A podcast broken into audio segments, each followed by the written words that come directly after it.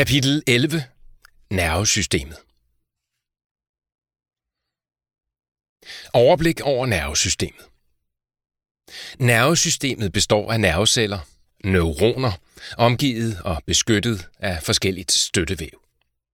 Neuroner er specialiserede til at kunne modtage og sende små strømstød, impulser. Mange neuroner fungerer derfor som ledninger, der forbinder krop og hjerne.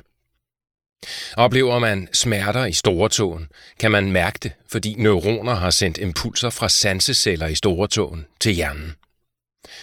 Beslutter man sig for at flytte foden væk for at undgå det, som fremkalder smerten, skal der sendes impulser gennem andre nerveceller til de muskler, som kan flytte foden.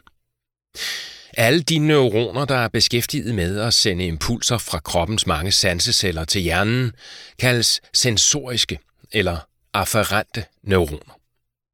De neuroner, der sender impulser den modsatte vej, det vil sige fra hjerne til muskler og andre organer, kaldes motoriske eller efferente neuroner. Der er mange forskellige sanser.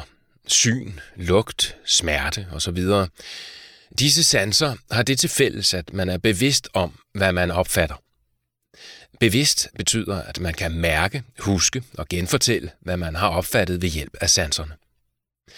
Andre sanser registrerer blodets indhold af O2 og CO2, blodtrykket og lignende. Disse sanseindtryk er ikke bevidste. Man kan altså ikke mærke, hvor højt blodtrykket er, og man kan derfor heller ikke huske det eller genfortælle det. Når hjernen har modtaget sanseindtrykkene, kan den tage beslutning om at reagere på indtrykkene. Hvis det gør ondt på storetåen, kan man vælge at flytte foden. Dette er en bevidst handling, og de nerveceller, der deltager i handlingen, tilhører det somatiske nervesystem, som er inden for bevidsthedens kontrol. Hvis sanseceller oplyser hjernen om, at blodtrykket falder, vil hjernen aktivere neuroner, der stimulerer hjertet til at slå hurtigere, så blodtryksfaldet modvirkes. Dette er en ubevidst handling, og de neuroner, der deltager i handlingen, tilhører det autonome nervesystem. Hvis vi starter med sidstnævnte, sørger det autonome nervesystem for, at kroppen fungerer af sig selv dag og nat, så man ikke skal koncentrere sig om at få hjertet til at slå, fordøjelsen til at virke og lignende. På den måde kan man reservere bevidstheden til at lære nyt, lave mad, arbejde, snakke med venner, passe børn, etc. Det autonome nervesystem er delt i to, det sympatiske nervesystem og det parasympatiske nervesystem. Det sympatiske nervesystem bruges i forbindelse med fysisk aktivitet og opmærksomhed. Det gør kroppen i stand til at yde en fysisk indsats ved blandt andet at sætte gang i kredsløb og vejrtrækning. Det sympatiske nervesystem er også aktivt ved smerte, stress, frygt og vrede, men også ved stor glæde. Side 406. Det parasympatiske nervesystem bruges i forbindelse med fysisk og psykisk ro, søvn og fordøjelse. Efter et større måltid bliver man sløv og søvnig, og babyer falder ofte i søvn, mens de er ved at ammes, fordi indtagelsen af mad stimulerer det parasympatiske nervesystem. Side 409. Det somatiske nervesystem er knyttet til det, man bevidst kan sanse eller styre. Det bruger man for eksempel, når man skal lære anatomi og fysiologi eller andet nyt. Det modtager sanseindtryk fra synet, når man læser, fra ørerne, når man lytter til lærerens undervisning, og fra berøringssansen i fingre og hænder, når man laver praktiske øvelser. Sanseindtrykkene bliver oversat i hjernen, og man kan så reagere ved at reflektere og skrive noter osv. Uanset hvordan man vælger at skrive noter, f.eks. på computer eller i hånden på papir, kræver selve skrivningen, at man kan sende besked til de muskler, der får fingre og hænder til at foretage de rigtige bevægelser, og det er det somatiske nervesystem, der styrer kroppens muskler. Det somatiske nervesystem modtager hele tiden et utal af nerveimpulser, men det er ikke sikkert, at alle sanseindtryk bliver opfattet. Hvis man har lyst til det, kan man godt mærke, om tæerne er strakte eller bøjet. Sanseindtrykkene fra tæerne ankommer hele tiden til hjernen, men kan negligeres, så man ikke bruger krudt på at registrere dem, hvis sanseindtrykkene ikke fortæller om fare, eller ikke nødvendigvis skal bruges til noget. Vi kender alle, at nogen taler til os, men at vi reelt ikke hører, hvad der bliver sagt. For eksempel kan man som studerende af og til opleve, at man ikke hører, hvad underviseren siger, selvom man godt kan høre lyden af stemmen. Sanseindtryk, der opfattes via det somatiske nervesystem, kan også påvirke det autonome nervesystem og omvendt. En høj lyd kan sætte gang i det sympatiske nervesystem, hvis lyden kommer uventet eller forbindes med fare. De fleste kan også blive vrede over noget, de har set, hørt eller måske bare tænkt på. Og vrede er også en reaktion, som grundlæggende styres af det sympatiske nervesystem. Hvis man som patient er indlagt og føler sig utryg, bange og har smerter, er det sympatiske nervesystem aktivt og dominerende, hvilket eksempelvis gør det svært samtidig at opfatte beskeder fra læger og sygeplejersker om sygdommen, fordi det somatiske nervesystems funktion dæmpes. Hjernen, encephalon, er det sted, hvor sanseindtryk opfattes og bearbejdes, og hvor der tages beslutninger ud fra sanseindtrykkene og den erfaring, man har i hukommelsen. Når der er taget beslutninger, sørger hjernen for, at der sendes impulser til de relevante organer. De fleste af de impulser, der skal sendes til kroppen, sendes først gennem rygmarven, medulla spinalis, og herfra videre til organerne. Figur 11.1. Hjerne og rygmarv udgør det, der kaldes centralnervesystemet, CNS. De impulser, der sendes eller modtages gennem rygmarven, har forbindelse til organerne gennem spinalnerver. En nerve er et tykt bundt af mange neuroner. Der starter 31 par spinalnerver fra rygmarven. Spinalnerverne stikker ud mellem ryghvirvlerne og forbinder CNS med kroppens organer. Andre nerver bringer impulser mellem organer i hovedet og hjernen. Disse nerver starter direkte fra hjernen og løber til organerne gennem huller i kraniekassen og kaldes derfor hjernenerver eller kranienerver. Der findes 12 par hjernenerver. Hjernenerver og spinalnerver udgør det, der kaldes det perifere nervesystem, PNS, figur 11.1. Nervecellen, neuronet, er en meget specialiseret celle.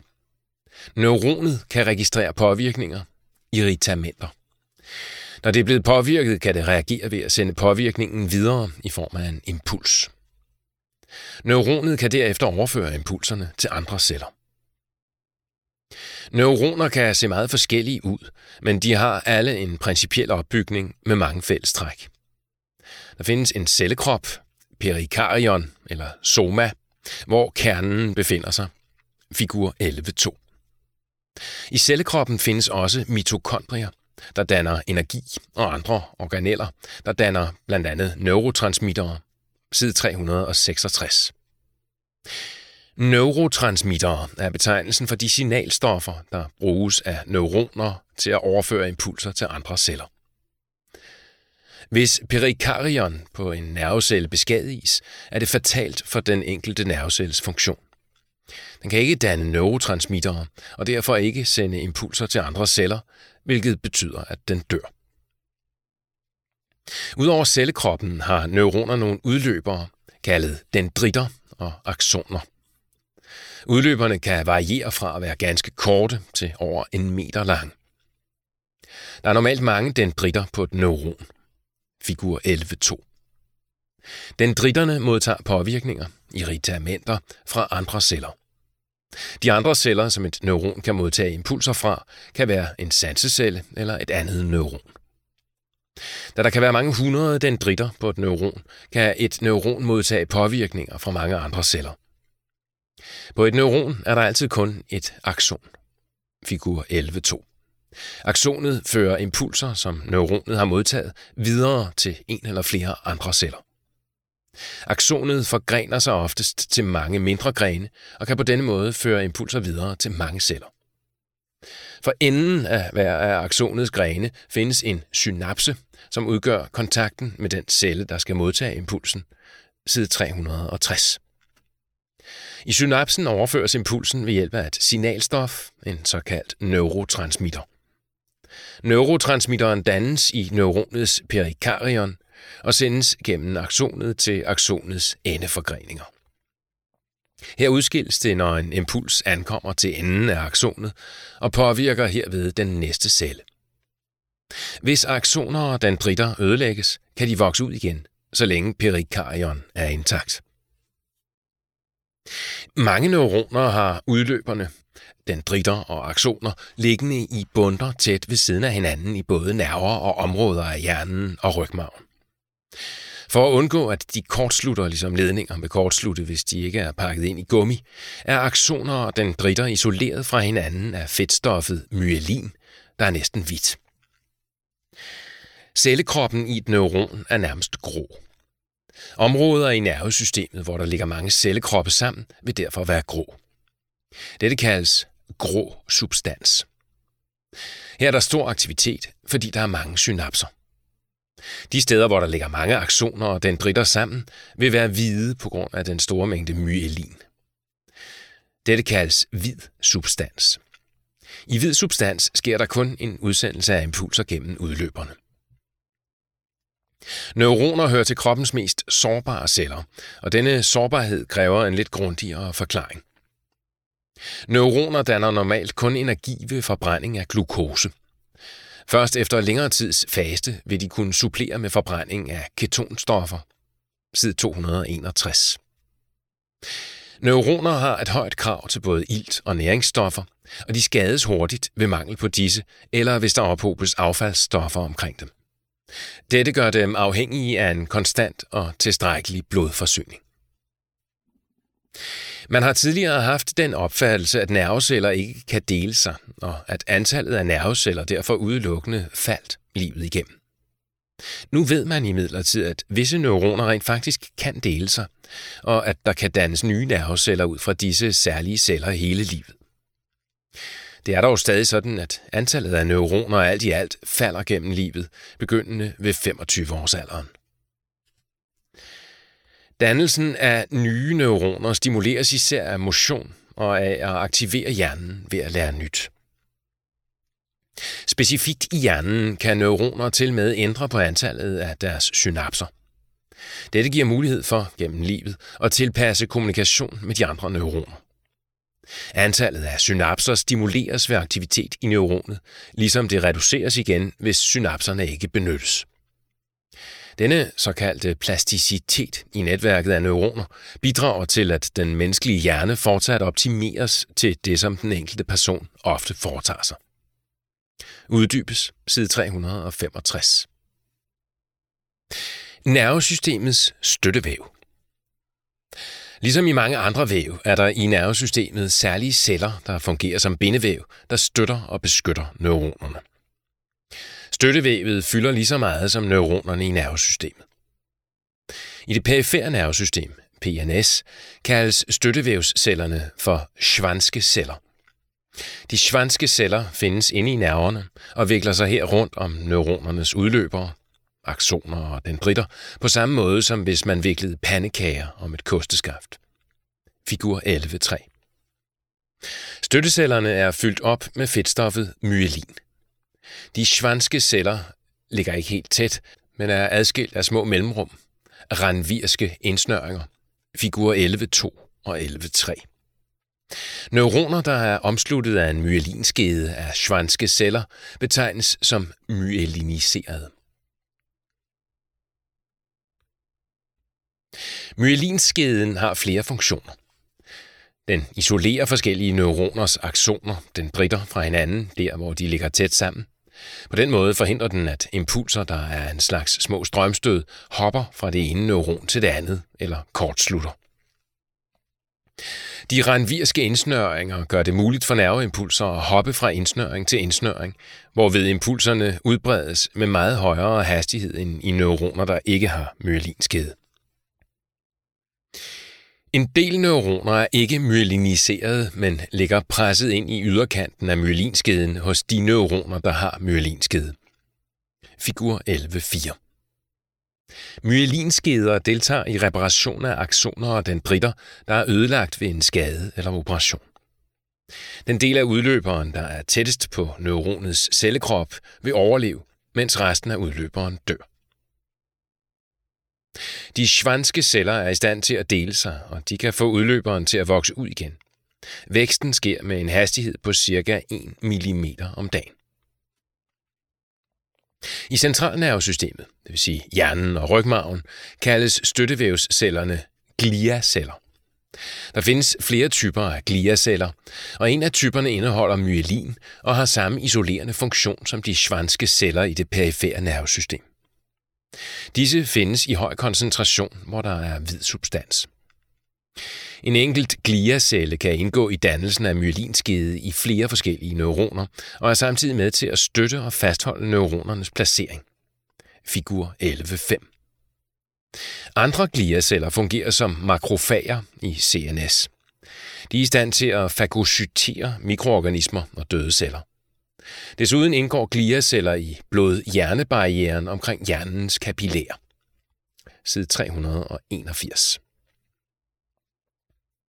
Ved fødslen er det mest den del af nervesystemet, der skal få de livsnødvendige funktioner til at fungere, der er færdigudviklet. En nyfødt kan således spise, fordøje, trække vejret og tisse. Den nyfødte kan ikke gå, tale, læse eller skrive. Der skal derfor ske en modning af nervesystemet. Modningen sker både ved, at der dannes flere synapseforbindelser mellem neuronerne, og at der sker en myelinisering. Myeliniseringen kræver fedt, og det er derfor vigtigt, at små børn får tilstrækkeligt med fedt i maden. Myeliniseringen er først helt færdigdannet, når barnet er fuldt udvokset. Membranpotentialet. Et neuron kan lede impulser fra dendritterne, hvor impulsen opstod som reaktion på et irritament, og til enden af aksonet. En impuls kan sammenlignes med et lille strømstød, der kan sendes afsted med en hastighed på op til flere hundrede kilometer i timen. Og på samme måde kan neuronet sammenlignes med en ledning. For at der kan dannes og udsendes impulser, skal der være et membranpotentiale. Membranpotentialet er en elektrisk spændingsforskel mellem indersiden og ydersiden af cellemembranen, side 35. Alle celler i kroppen, ikke bare neuroner, har et membranpotentiale. Spændingsforskellen opstår, fordi der er en uens fordeling af ioner og dermed ladninger på de to sider af cellemembranen. De ioner, der har størst betydning for membranpotentialet, er Na+ og K+, altså natrium- og kaliumioner. Når de har størst betydning, skyldes det, at det er de ioner, der er flest af. Koncentrationen af K+ er meget højere inde i cellerne end udenfor. For Na+ er det lige modsat. Her er koncentrationen meget højere uden for celler end inde i celler. Denne forskel skyldes blandt andet natrium-kaliumpumpen, eller Na+K+-pumpen, der findes i cellemembraner. Pumpen flytter 2K+ ind i cellerne, mens den flytter 3Na+ ud. Inde i cellerne findes proteiner og fosfat, der er negative ioner. De negative ioner er for store til at trænge ud gennem cellemembranen. De ophæver en del af de positive K+, så den samlede positive ladningsmængde inde i cellerne bliver lavere end uden for cellerne. Eller sagt på en anden måde, bliver der negativt i cellernes indre i forhold til uden for cellerne, og denne forskel definerer netop membranpotentialet. Når en nervecelle er i hvile og derfor ikke sender impulser, kalder man dette for hvilepotentialet. Hvilepotentialet har en størrelse på ca. -70 millivolt. Nerveimpulser. Ved en nerveimpuls forstås et elektrisk signal, der sendes fra den ene ende af neuronet til den anden. I hvile er nervecellen positivt ladet på ydersiden i forhold til indersiden. Hvis man forestiller sig, at man kan se en nervecelle og kan se ladninger, vil nervecellen i hvile være helt dækket af plusser på ydersiden. Når nervecellen sender en impuls, ses det som et lille område af minuser, der farer meget hurtigt fra den ene ende af nervecellen til den anden. For at en nerveimpuls kan startes og udbredes, findes der nogle ionkanaler gennem nervecellernes cellemembran. Side 30. Ionkanalerne findes tæt overalt på nervecellen. Der findes tre slags kanaler. Ca2+, Na+, og K+-kanaler. Ionkanalerne kan åbnes og lukkes. Når en ionkanal er åben, vil de ioner, der passer til kanalen, diffundere gennem cellemembranen. Når en nervecelle er i hvile, er ionkanalerne lukket. Figur 11.6a. Når nervecellen stimulerer sig i irritamentet, opstår der en impuls. 1. Na plus kanaler åbnes på det sted, hvor nervecellen blev stimuleret. 2. Gennem de åbne Na plus kanaler strømmer Na plus ind i nervecellen. Der strømmer så meget Na plus ind, at cellen, præcis der hvor kanalerne er åbne, bliver positiv på indersiden og negativ på ydersiden af membranen. Figur 11.6b. 3. Det lille stykke negativt ladet yderside tiltrækker positive Na plus fra naboområderne. 4. Dette stimulerer Na plus kanalerne i naboområdet til at åbne sig. Figur 11.6c. Så mange Na plus strømmer ind i nervecellen på dette sted. Derfor bliver der kortvarigt negativt ladet på ydersiden her. Det vil sige, at impulsen har flyttet sig lidt ned langs nervecellens membran. Åbningen af Na plus kanaler, punkt 3-4, fortsætter på denne måde med at sprede sig ned langs nervecellens membran med stor hastighed. I hvert stykke membran vil den ændrede fordeling af plus og minus få K plus kanaler til at åbnes lige efter åbningen af Na plus kanalerne, og K plus strømmer ud af nervecellen gennem de åbne kanaler. Herved bliver der igen så mange positive ladninger på ydersiden af cellemembranen, at den samlet bliver positivt ladet. Figur 11.6d. Åbningen af K plus kanaler spreder sig med lige så stor hastighed som åbningen af Na plus kanaler, men indhenter ikke Na plus kanalerne. Der bliver derfor et lille negativt ladet område, en impuls der spreder sig fra den ene ende af nervecellen til den anden. Figur 11.6e. Myeliniserede og ikke myeliniserede neuroner. I neuroner, der ikke er myeliniserede, foregår udbredelsen af impulser langs hele udløberen. Der skal åbnes kanaler til Na plus og K plus hele vejen fra den ene ende af neuronet til den anden. Derfor går impulsudbredelsen ret langsomt. I de myeliniserede neuroner går det hurtigere. Myelinskeden er dannet af celler, der er viklet om udløberen, som allerede beskrevet, og som nævnt er der mellem cellerne ranvierske indsnøringer, hvor der ikke er myelinskede. Figur 11.3 og 11.7b. Impulserne kan springe fra indsnøring til indsnøring og kun åbne kanalerne på disse blottede steder. På den måde udbredes impulserne meget hurtigere end i de ikke myeliniserede neuroner. Figur 11.7. I neuroner uden myelin kan den langsomme impulsudbredelse sammenlignes med en person, der går med så små skridt, at hælen rører ved den anden fods tær. Figur 11.7a. Den myeliniserede neurons hurtige impulsudbredelse svarer derimod til en person, der går med samme skridthastighed, men med meget lange skridt. Figur 11.7b. I de myeliniserede neuroner kan hastigheden komme op på flere 100 km/t, så en impuls, selv hos en høj mand, kan bringes fra f.eks. storetåen til hjernen på ca. 0,02 sekund. Inddeling af neuroner. Neuroner kan inddeles i 3 typer efter deres funktion. Sensoriske eller afferente neuroner fører impulser fra sanseceller i kroppen til centralnervesystemet, det vil sige hjerne og rygmarv. Sanseceller kaldes ofte receptorer, og de er specialiseret til at danne impulser som reaktion på et irritament, f.eks. lys, kemiske stoffer, temperatur eller bevægelse, stræk på sansecellen. De sensoriske impulser føres hver til bestemte områder, centre i centralnervesystemet. For eksempel føres sanseindtryk fra øjnene til synscentrene i storhjernen.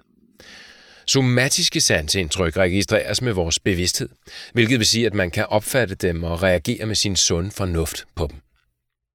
Ser man en lastbil komme imod sig og hører, at den tuder i hornet, vælger man at flytte sig for at undgå at blive kørt ned. Andre sanseindtryk registreres i det autonome nervesystem og bruges til at regulere kredsløb, fordøjelse, temperatur og lignende. Motoriske eller efferente neuroner fører impulser fra centre i centralnervesystemet til organer i kroppen. I organerne overføres impulserne til muskelceller eller kirtelceller. Også de motoriske neuroner inddeles i somatiske og autonome. De somatiske fører bevidst styrede impulser til skeletmusklerne, mens de autonome fører impulser til hjertemuskulaturen, til glat muskulatur i f.eks. tarmen eller blodkar, samt til kirtelceller, f.eks. i spyt eller svedkirtler. Interneuroner forbinder nerveceller med hinanden. De findes kun i centralnervesystemet. Her indgår de i f.eks. refleksbuer i rygmarven eller nerveforbindelser, hvor forskellige dele af hjernen og rygmarven skal kommunikere med hinanden. Side 405. I den bevidste del af hjernen, hjernebarken, indgår et meget stort antal interneuroner i de neurale netværk. Synapsen.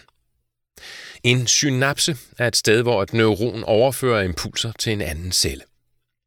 Impulser, der udbredes i et neuron, ankommer på et tidspunkt til enden af aksonet. Her skal impulsen påvirke en celle, f.eks. en muskelcelle, så den trækker sig sammen, eller en svedkirtelcelle, så den danner og frigiver sved. Impulsen kan også påvirke et andet neuron til at sende impulsen videre, svarende til at forlænge en ledning med en forlængerledning. Figur 11.8. Neuroner i forlængelse betegnes ofte nervebaner. Den celle, som impulsen kommer fra, kaldes den præsynaptiske celle. Præ er lige med før, mens den celle, der modtager impulsen, kaldes den postsynaptiske celle. Post er lige med efter. Det præsynaptiske neurons akson forgrener sig ofte til flere grene, så det kan danne synapse med mange postsynaptiske celler. Aksonets endegrene er svulmet op og danner det, der kaldes en synapseknop. Figur 11.8. Impulsoverførsel i synapsen. Når impulsen ankommer til enden af den præsynaptiske celle, kan den ikke umiddelbart fortsætte på den postsynaptiske celle, fordi cellerne ikke rører ved hinanden. Der er en synapsespalte mellem dem. Det svarer til, at der ikke kan løbe strøm gennem en ledning, hvis den ikke er stukket helt ind i stikkontakten. I synapsen er der derfor et signalstof, der overfører impulsen hen over synapsespalten fra den ene celle til den næste. Signalstofferne i nervesystemet kaldes neurotransmittere. Neurotransmitteren i et neuron er dannet i neuronet selv, i den ende af neuronet, hvor kernen ligger. Hvert neuron kan kun danne én slags neurotransmitter. Når neurotransmittermolekylerne er dannet, pakkes de i små blærer, vesikler. Vesiklerne transporteres gennem aksonet til synapseknopperne i enden af neuronets akson. Her ligger vesiklerne så klar, når impulsen ankommer. Ved impulsens ankomst til synapseknoppen åbner den for CA2+-kanaler i cellemembranen her. Figur 11.8. CA2+, calcium, strømmer ind i synapseknoppen ved diffusion, fordi koncentrationen af CA2+ er meget højere ekstracellulært, det vil sige uden for celler, end intracellulært, inde i neuronet. CA2+ får vesiklerne med neurotransmitter til at bevæge sig mod indersiden af synapseknoppens cellemembran og udskille neurotransmittermolekylerne ud i mellemrummet mellem cellerne, synapsespalten. Den proces, der får vesiklerne til at smelte sammen med cellemembranen og tømme indholdet ud, kaldes eksocytose og er beskrevet nærmere på side 36.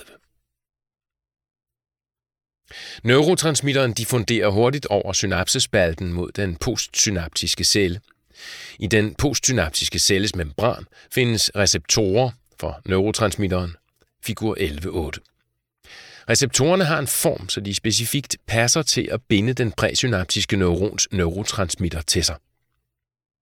Når der bindes passende mange neurotransmittermolekyler på passende mange receptorer, starter der en impuls i det postsynaptiske neuron. Den del af receptoren, der går gennem membranen, fungerer som en Na+-kanal, der åbnes, når der bindes neurotransmitter til den. Herved strømmer Na+ ind i den postsynaptiske celle gennem de åbne Na+-kanaler. Dette starter en impuls, det vil sige impulsen fra den præsynaptiske celle er overført til den postsynaptiske celle. Hvis den postsynaptiske celle er en skeletmuskelcelle, vil indstrømning af Na plus være signal om kontraktion i muskelcellen, side 499, og i en kirtelcelle vil signalet stimulere frigivelse af sekret. For at Na plus ikke skal blive ved med at strømme ind i den postsynaptiske celle, må neurotransmitteren fjernes fra synapsespalten igen. Dette kan ske på to måder.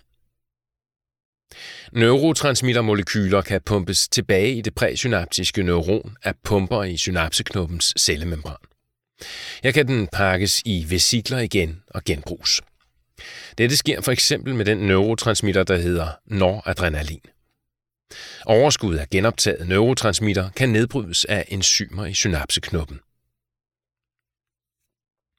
Neurotransmittermolekyler kan nedbrydes ved hjælp af enzymer i synapsespalten. Dette sker for eksempel med den neurotransmitter, der hedder acetylkolin. For at fastholde den lave koncentration af CA2+ inde i synapseknoppen og den høje koncentration udenfor, bliver CA2+ pumpet ud af synapseknoppen ved hjælp af CA2+-pumper. Hjernens plasticitet. I hjernen kan der ændres lidt på, hvilke neuroner, der danner synapseforbindelse til præcis hvilke andre neuroner. Dette fænomen kaldes neuroplasticitet, eller slet og ret plasticitet. Hyppig overførsel af impulser i den enkelte synapseforbindelse er med til at sikre, at den enkelte forbindelse bevares. Et neuron har også muligheden for at øge aksonets antal af endeforgreninger og synapseknopper, og dermed øges antallet af neuroner, der kommunikeres med. Så selv med et uændret antal neuroner i hjernen, kan kommunikationen mellem dem øges, optimeres og specialiseres.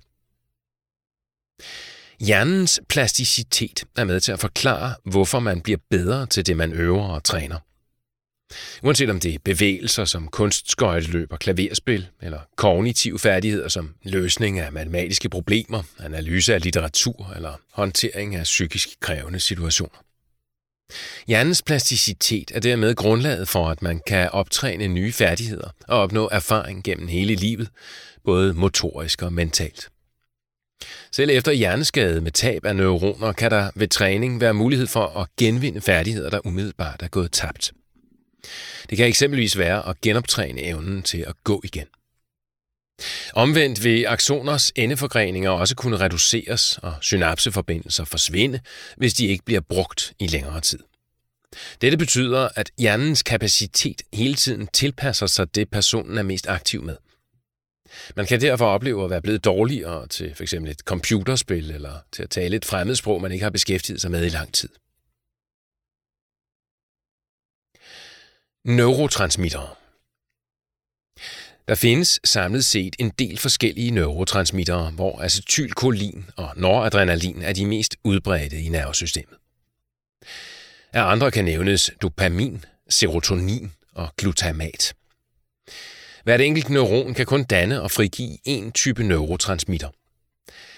Men et neuron har til gengæld muligheden for selv at påvirkes af flere forskellige neurotransmittere, idet neuronet kan have receptorer til flere forskellige neurotransmittere. Læs mere om neurotransmittere i biokemi og genetik. Inhibitoriske synapser. De fleste synapser har som funktion at overføre impulser, men i alle dele af centralnervesystemet findes også synapser, der har som funktion at hæmme eller reducere impulsoverførslen. Disse synapser kaldes inhibitoriske synapser og er med til at dæmpe og dermed justere aktiviteten i hjernen. Den primære neurotransmitter i inhibitoriske synapser er gamma-aminosmørsyre, GABA. Inhibitoriske synapser har også stor betydning i den del af nervesystemet, der registrerer smerte, hvilket uddybes på side 400. Centralnervesystemet. Centralnervesystemet, CNS, består af hjernen, mesencephalon, og rygmarven, medulla spinalis. Begge dele er beskyttet af knogler. Hjernen ligger i kraniekassen, og rygmarven ligger i den kanal, der dannes af ryghvirvlerne. Side 446, figur 11.9. Hjernen og rygmarven er yderligere beskyttet af tre lag hænder, meninges, og den væske, cerebrospinalvæsken, der findes mellem to af hænderne. Cerebrospinalvæsken ligger som et beskyttende lag rundt om centralnervesystemet, så stød og slag ikke direkte påvirker hjerne og rygmarv, men bliver afdæmpet af væsken. Side 386. Hjernen indeholder mange centre. Et center er en samling af nerveceller, der arbejder sammen om at varetage en bestemt funktion for kroppen. Centre kan også omtales som kerner. For at centrene kan udføre deres funktion, skal de typisk modtage sanseindtryk. Centret udsender herefter nerveimpulser til organer i kroppen eller til andre områder i centralnervesystemet. Synscentret vil således modtage sanseindtryk fra øjnene, og sanseindtrykkene oversættes til billeder, der giver mening. I storhjernen findes menneskets hukommelse og intellekt. Evnen til at lære og at træffe logiske, velovervejede beslutninger findes derfor her. I hjernen findes også centre, der har basal betydning for overlevelse. Det er eksempelvis centre, der styrer kroppens energiproduktion, altså en del af stofskiftet, men også centre, der styrer væskebalance og temperaturregulering, og centre, der regulerer kredsløbet og respirationen. Fra hjernen udspringer 12 par hjernenerver, og de fleste af disse hjernenerver sender sanseindtryk fra hovedets sanser til hjernen, og i modsat retning fra hjernen til hovedets muskler og kirtler. Side 390. I medulla spinalis findes der kun få centre, og disse er placeret nederst i medulla. Centrene har med vandladning, defekation og kønsorganernes funktion at gøre. Disse centre kan i et vist omfang påvirkes fra hjernen. Medulla spinalis virker mest som et kabel, hvilket vil sige et sted, hvor mange neuroners lange udløbere er samlet. Gennem disse løber impulser mellem hjerne og krop. Hvis man skal bevæge en finger, tages beslutningen i hjernen. Her starter neuroner, hvis aksoner fører nerveimpulsen hele vejen gennem rygmarven. Impulsen overføres til et nyt neuron, der via en nerve fører impulsen til fingerens muskler. Et sanseindtryk fra samme finger, der fortæller, at man har flyttet fingeren, har næsten samme forløb, blot starter impulsen i sansereceptorer i fingeren og ender i hjernen. Fra medulla spinalis udspringer 31 par rygmarvsnerver, også kendt som spinalnerver. Side 390. I centralnervesystemet er nervevævet inddelt i grå og hvid substans. Den grå substans består af neuronernes cellekroppe. Der, hvor der er gråt, findes et utal af cellekroppe samlet. Det er her centralnervesystemets centre findes og funktioner udføres, så at hvert sted, hvor der er gråt, er der stor aktivitet. Der, hvor der er hvidt, findes mange aksoner og dendritter. Disse er omgivet af en myelinskede. Myelin er hvidt, og de mange udløbere ses derfor som hvid substans. Her foregår der kun udbredelse af impulser, der kommer andre steder fra. Hjernen, encephalon, kan anatomisk opdeles i cerebrum, storhjernen, cerebellum, lillehjernen, pons, hjernebroen, medulla oblongata, den forlængede rygmarv. Storhjernen. Storhjernen, cerebrum, udgør den største del af hjernen, figur 11.9. Den er delt i to halvdele, hemisfære, figur 11.10. Groft sagt er det sådan, at hver hemisfære tager sig af den modsatte halvdel af kroppen. Når der for eksempel fra den ene hemisfære sendes impulser til det ene ben, bliver den anden hemisfære dog nødt til at vide det, så den er klar til at flytte det andet ben.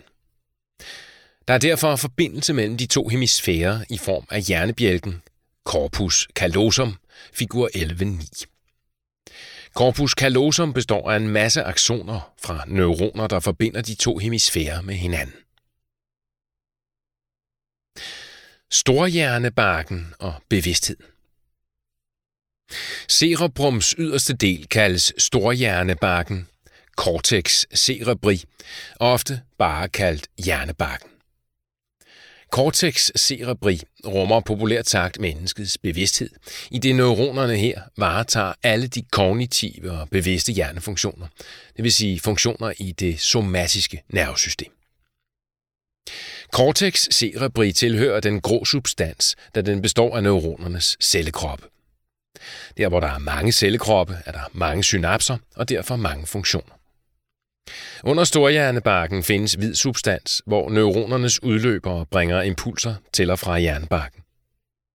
Langt de fleste af cerebrums cellekroppe findes i cortex, men dybere i cerebrums hvide substans findes andre grå områder, som varetager funktioner, der ikke er bevidste. Cortex cerebri er ikke glat, men foldet på overfladen. Figur 11.10 og 11.14. Der er furer, sulci, ental sulcus, og vindinger, gyri, ental gyrus. Den furede og foldede overflade giver cortex cerebri et større areal, så der er plads til flere neuroner, end hvis den havde været glat. Hjernebarkens store areal afspejler menneskets tilsvarende store kognitive potentiale. Nogle af de store sulci er med til at inddele cortex i forskellige afdelinger, som kaldes lapper. En lap hedder en lobus, og hver hemisfære inddeles i 4 lobi. Lobi er flertalsformen af lobus, figur 11.11. Pandelap eller frontallap, lobus frontalis. Nakkelap, lobus occipitalis. Iselap, lobus parietalis, tindingelap, lobus temporalis. Lobus frontalis og lobus parietalis adskilles af sulcus centralis, den centrale fure. Bevidste centre. I cortex cerebri findes flere forskellige centre, det vil sige områder med neuroner, der arbejder sammen om at varetage en bestemt funktion. Fælles for centrene i cortex cerebri er, at de er knyttet til funktioner, som vi er eller kan være bevidste om. De motoriske centre er placeret bagerst i lobus frontalis, i den gyrus, gyrus præcentralis, præ er lige med foran, der ligger lige foran sulcus centralis. Neuronerne her har som funktion at sende impulser til kroppens skeletmuskler, så disse laver kontraktion, det vil sige neuronerne i gang sætter kroppens bevægelser.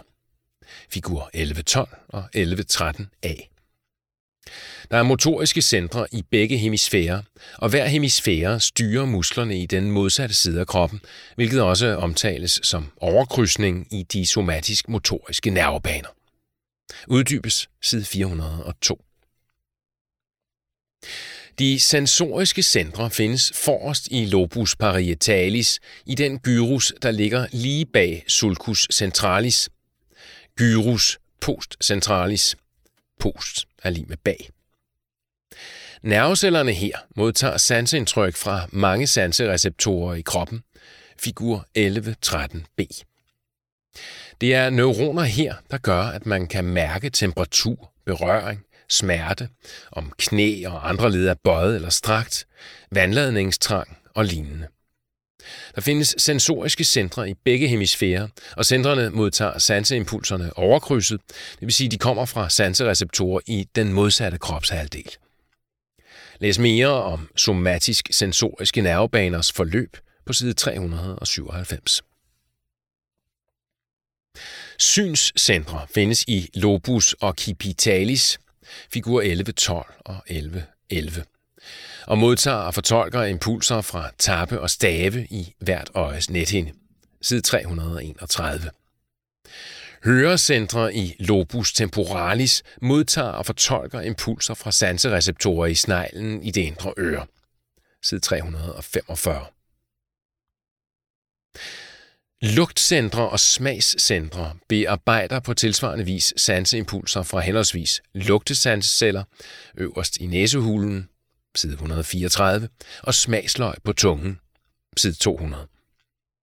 Lugt- og smagscentrene er placeret på den indadvendte, mediale side af temporallapperne. Alle de 4 sansecentre findes i begge hemisfærer. I hvert center modtages sanseindtryk fra sanseceller, og den første bearbejdning og analyse sker, så indtrykkene oversættes til noget, der giver mening. For eksempel, at den lyd, man hører, kommer fra noget, der drypper. Den endelige fortolkning af alle samtidige sanseindtryk, f.eks. både syn, hørelse og lugt, til et samlet virkelighedsbillede af en situation, kræver bearbejdelse i større dele af cortex cerebri. I bearbejdningen indgår også erfaring med tilsvarende tidligere sanseindtryk. Læs også om det limbiske system, side 374.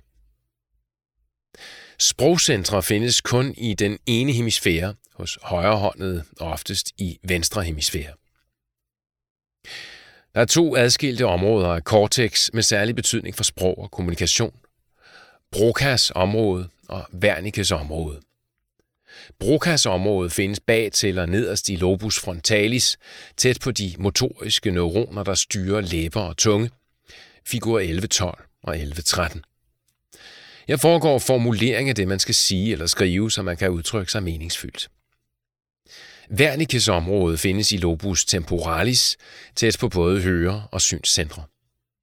Neuronerne i dette sprogcenter står for at skabe mening i det sprog, man hører eller læser. Wernickes område er dermed nødvendigt for at forstå, hvad andre siger. Der findes også områder af cortex, der tager sig af rum- og retningssans. Neuronerne her er blandt andet involveret i, at man ved, hvor man er, og at man kan finde vej.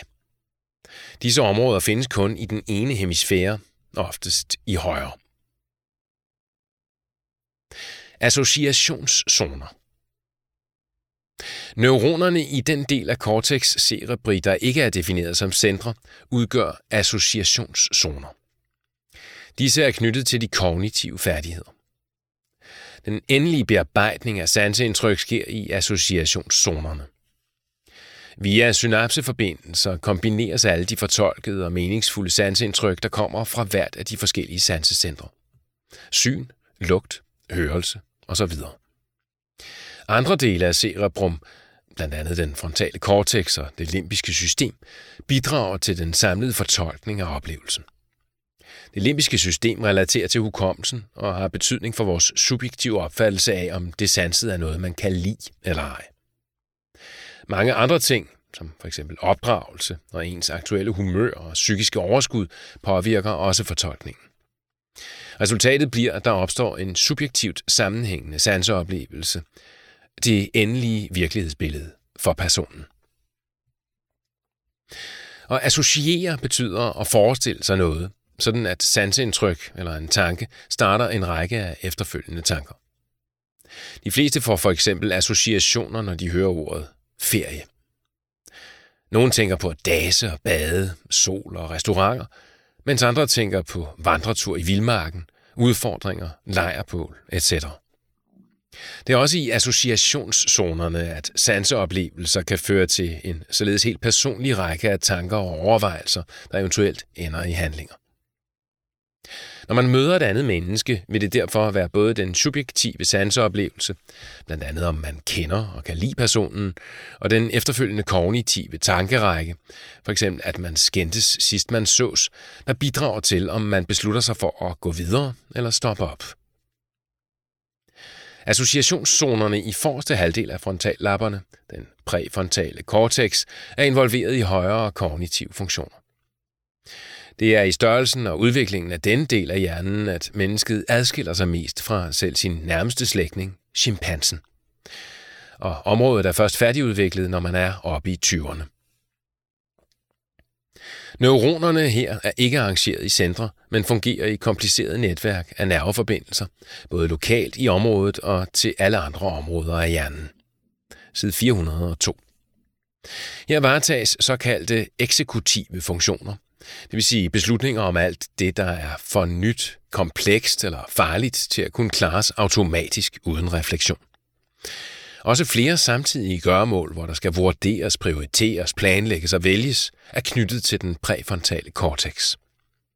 Det er også hertil, at sociale færdigheder som intuition, empati og evnen til at tilsidesætte egne umiddelbare behov er knyttet. Den frontale cortex er yderligere relateret til motivation og initiativ, hvilket ikke kun danner grundlag for at sætte gang i handlinger, men også at løse opgaver og lære nyt. Mange af de ovennævnte frontallapfunktioner indgår i personligheden og humøret, som også relateres til den frontale cortex. De dele af cerebrum, der ligger under cortex cerebri, samt resten af CNS, er beskæftiget med ubevidste handlinger og funktioner. Thalamus. Thalamus består af to grå områder, et i hver hemisfære. De to thalami ligger ind mod cerebrums midte, figur 11-14. Thalamus modtager alle bevidste sanseindtryk, undtagen impulser fra lugtesansen, og sender sanseindtrykkene videre til de rigtige områder i cortex cerebri, hvor sanseindtrykkene bearbejdes og opfattes. Fra thalamus sendes sanseindtrykkene samtidig videre i den ubevidste del af hjernen til det limbiske system. I det limbiske system findes hukommelse for tidligere sanseindtryk, og sammen med hukommelsen ligger også en opfattelse af, om man synes godt eller ej om det enkelte sanseindtryk. Side 374. Disse indtryk sendes til cortex cerebri, så sanseindtrykkene allerede er behæftet med følelser, når man bliver bevidst om dem. Hypothalamus. Under hver thalamus ligger hypothalamus. Hypo betyder under. Den ligger i midten af cerebrum under et væskefyldt hulrum, tredje ventrikel, side 387. Hypothalamus er et lille område med meget stor betydning for flere af de basale autonome processer, der er nødvendige for, at kroppen kan holdes i live. I hypothalamus findes 4 centre. Det vandbalanceregulerende center. Dette center regulerer kroppens vandindhold, så man, uanset hvor meget eller lidt væske man har indtaget eller har tabt gennem sved, opkast eller diarré, prøver at holde et passende indhold af vand i kroppen. Centret udfører denne funktion ved hjælp af hormonet ADH, side 291. Det temperaturregulerende center. Det er vigtigt at holde en konstant temperatur på ca. 37 grader i kroppens indre, ligegyldigt hvor varmt eller koldt der er i omgivelserne, og hvor meget varme man danner i forbindelse med fysisk aktivitet.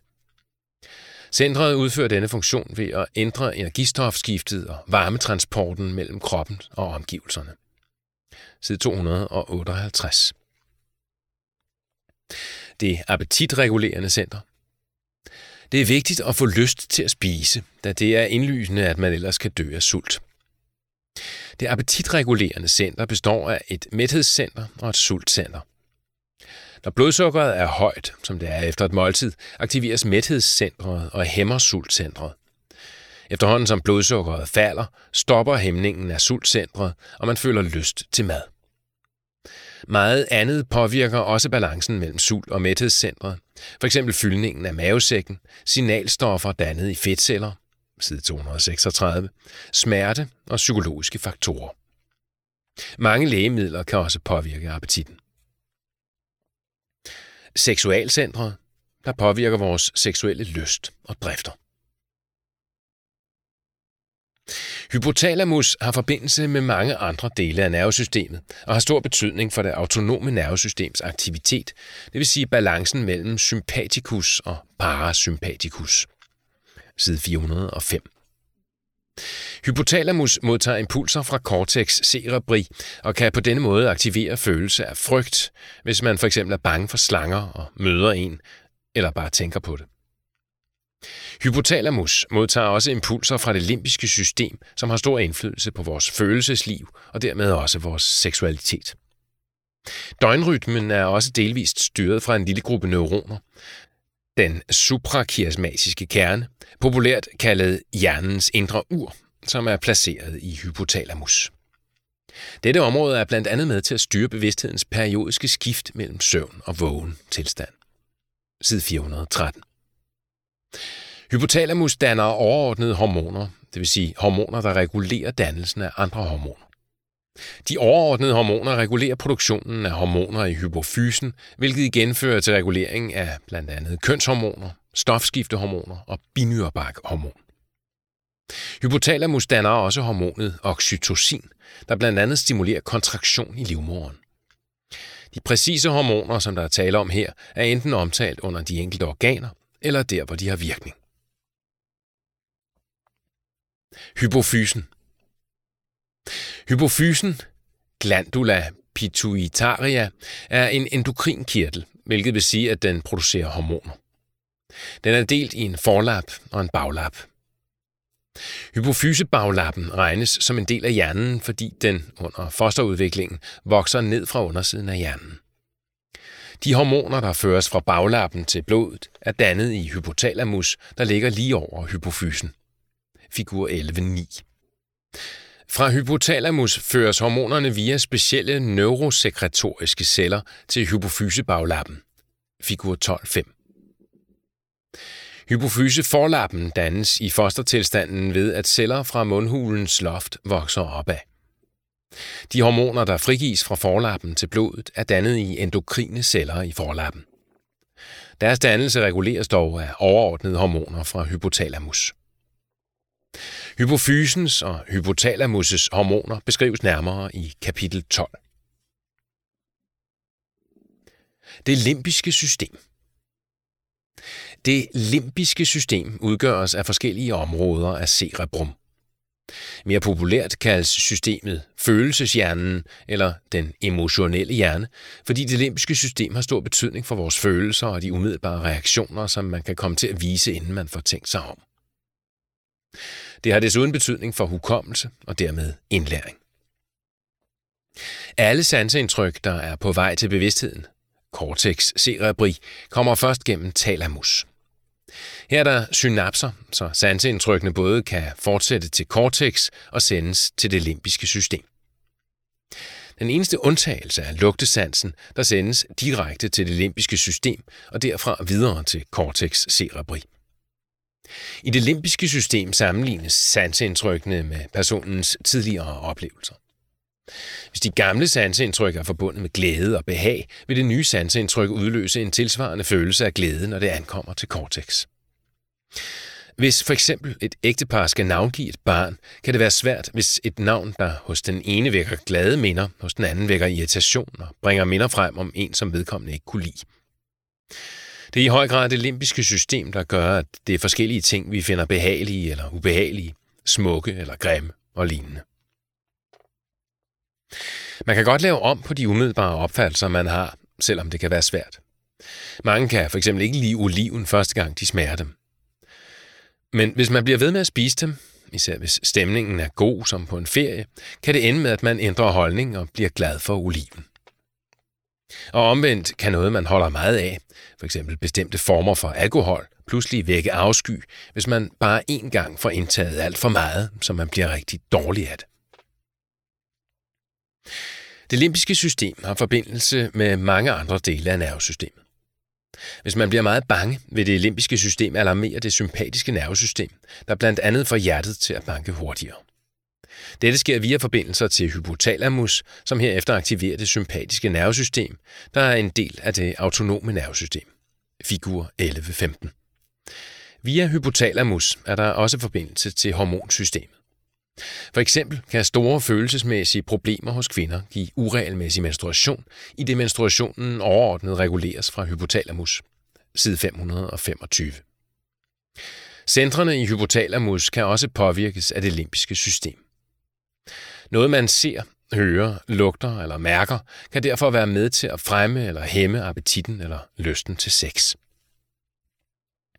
Man kan med sin fornuft forsøge at påvirke umiddelbart emotionelle reaktioner, f.eks. angst, vrede eller overdrevne glædesudbrud.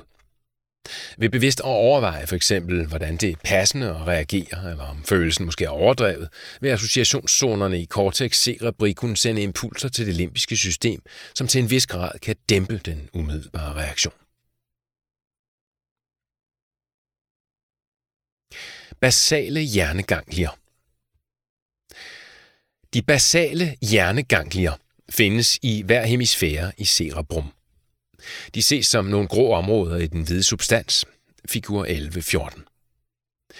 De basale hjerneganglier har betydning for programmering og styring af bevægelser. De indeholder en art programmer for bevægelser, der foretages ofte, uden at man tænker over dem, f.eks. at drikke af en kop, eller at skrive, eller at cykle. Programmerne er indlært ved, at man har øvet sig grundigt. Mens man øver sig, er al opmærksomhed koncentreret om at lære det nye, og der er stor deltagelse af bevidste centre og associationszoner i cortex cerebri. Når indlæringen først er sket, kan man koncentrere sig om andre ting samtidig, f.eks. at se tv, mens man spiser. Man kan lære nye bevægelser hele livet, men det går lettest, når man er barn eller ung. Her er nervesystemets plasticitet større, hvilket giver en hurtigere og mere effektiv evne til at danne nye synapseforbindelser mellem neuroner. Basalganglierne samarbejder med flere andre afsnit af hjernen. Tæt på ligger et lille mørkt område, Substantia nigra, nigra er lig med sort, figur 11-14, som har betydning for at få bevægelser sat i gang. Flere dele af cortex cerebri samt lillehjernen indgår også i samarbejdet, som uddybes på side 402. Lillehjernen. Lillehjernen, cerebellum, er placeret bagerst og nederst i kraniekassen og tilhører den ubevidste del af hjernen. Figur 11-9. Den er ligesom cerebrum delt i to halvdele, hemisfærer. Cerebellum har udelukkende funktioner, der er knyttet til justering af kroppens bevægelser. Cerebellums to hemisfærer modtager sanseindtryk fra øjnene, side 333, den statiske ligevægtssans, side 350, den dynamiske ligevægtssans, side 349, muskler og led, stillingssans, side 496. Cerebellum bruger sanseindtrykkene til at kontrollere, om de bevægelser, kroppen er ved at udføre, går som det var planlagt. Hvis der er afvigelser fra det planlagte, sender cerebellum impulser til de motoriske centre i cortex cerebri om, hvordan styringen af musklerne skal ændres. På den måde tilpasses muskelarbejdet til det, man skal lave, og man kan blive bedre til at stå på ski, skrive på computer og lignende. I modsætning til cerebrum krydser impulserne fra de forskellige sansereceptorer ikke over på deres vej til cerebellum. Derfor justerer højre hemisfære muskelbevægelser i højre side af kroppen, og venstre hemisfære justerer venstre side. Sanseindtrykkene bruges også af cerebellum til at holde balancen, uanset hvad man foretager sig. Cerebellum sørger således for, at man ikke vælter, når man går, løber, spiller fodbold eller kører på cykel. Hvis man skal lære at stå på ski, kan det være svært at holde balancen. Når cerebellum gradvist har lært at tyde de nye sanseindtryk, som følger af de nye bevægelser, kan den sørge for, at man bruger de rigtige muskler, så man ikke falder. Når man skal bevæge sig, skal musklernes arbejde koordineres, hvilket vil sige, at de skal arbejde sammen. En muskel kan trække sig sammen, kontrahere og dermed f.eks. bøje et led. Hvis ledet skal strækkes igen, skal det ske ved hjælp af en anden muskels kontraktion, der fremkalder den modsatte bevægelse. Hvis sådan to muskler ikke kan arbejde sammen, bliver bevægelserne ikke glidende og sikre. Cerebellum sørger for muskelkoordinationen. Når musklerne skal kontrahere for at starte en bevægelse, er det vigtigt, at senerne allerede er stramme ved bevægelsernes start. Der er derfor altid en spænding, muskeltonus i musklerne, og denne tonus reguleres fra cerebellum. Muskeltonus er vigtig for at stabilisere leddene. Muskler, der findes ved et led, holder knoglerne i ledet sammen, fordi der er tonus i musklerne. Uden tonus vil leddene let gå af led. Side 495.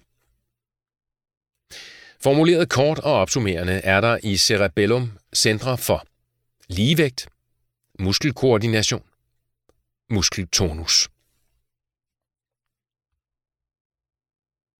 Hjernestammen.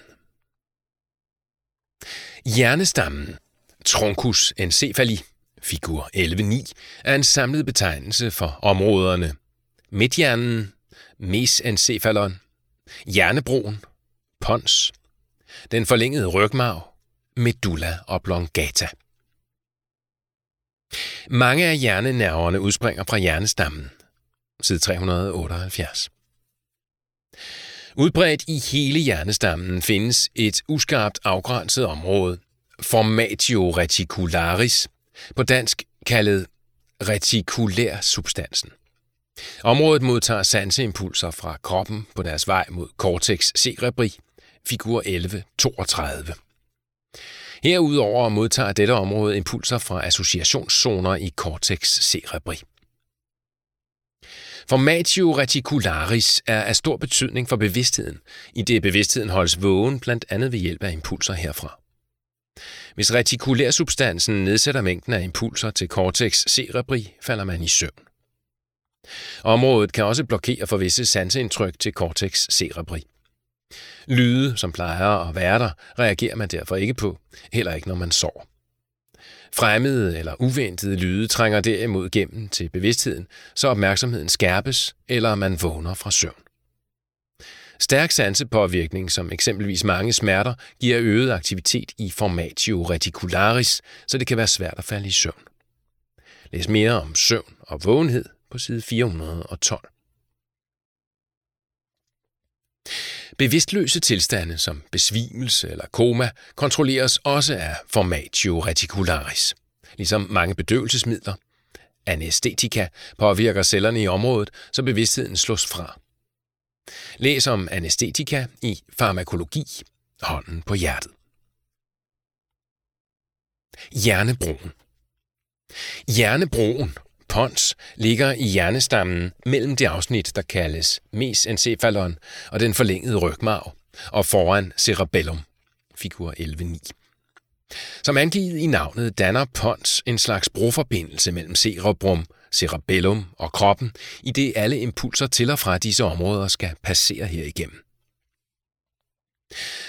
Når cerebrums frontallapper tager beslutning om en bevægelse, sendes der impulser til cerebellum, som skal koordinere muskelaktiviteten og sørge for, at man holder balancen. Dette foregår via neuroner, der har synapser i pons, i det der kaldes de pontine kerner, side 402. Pons indeholder desuden et center, der deltager i styringen af vandladningen, miktionen, side 284, og et med betydning for aktivering af bevidstheden. Læs ovenfor om formatio reticularis. Den forlængede rygmarv. Den forlængede rygmarv, medulla oblongata, er det nederste afsnit af hjernestammen. Den ligger nederst i kraniekassen og strækker sig gennem det store hul, foramen magnum, i kraniets bund, figur 11.9 og 13.70. Den forlængede rygmarv strækker sig lidt ned i rygsøjlen på højde med første halshvirvel. Medulla oblongata indeholder aksoner, der indgår i de motoriske nervebaner, der fører impulser til kroppens skeletmuskler. På forsiden af medulla oblongata findes to nærmest trekantede fremspring, der kaldes pyramiderne, pyramides. I pyramiderne løber de somatisk-motoriske nervebaner, der derfor også kaldes pyramidebanerne. Størstedelen, 80-85%, af de motoriske nervebaner krydser i medulla oblongata over til modsat side. Figur 11.37.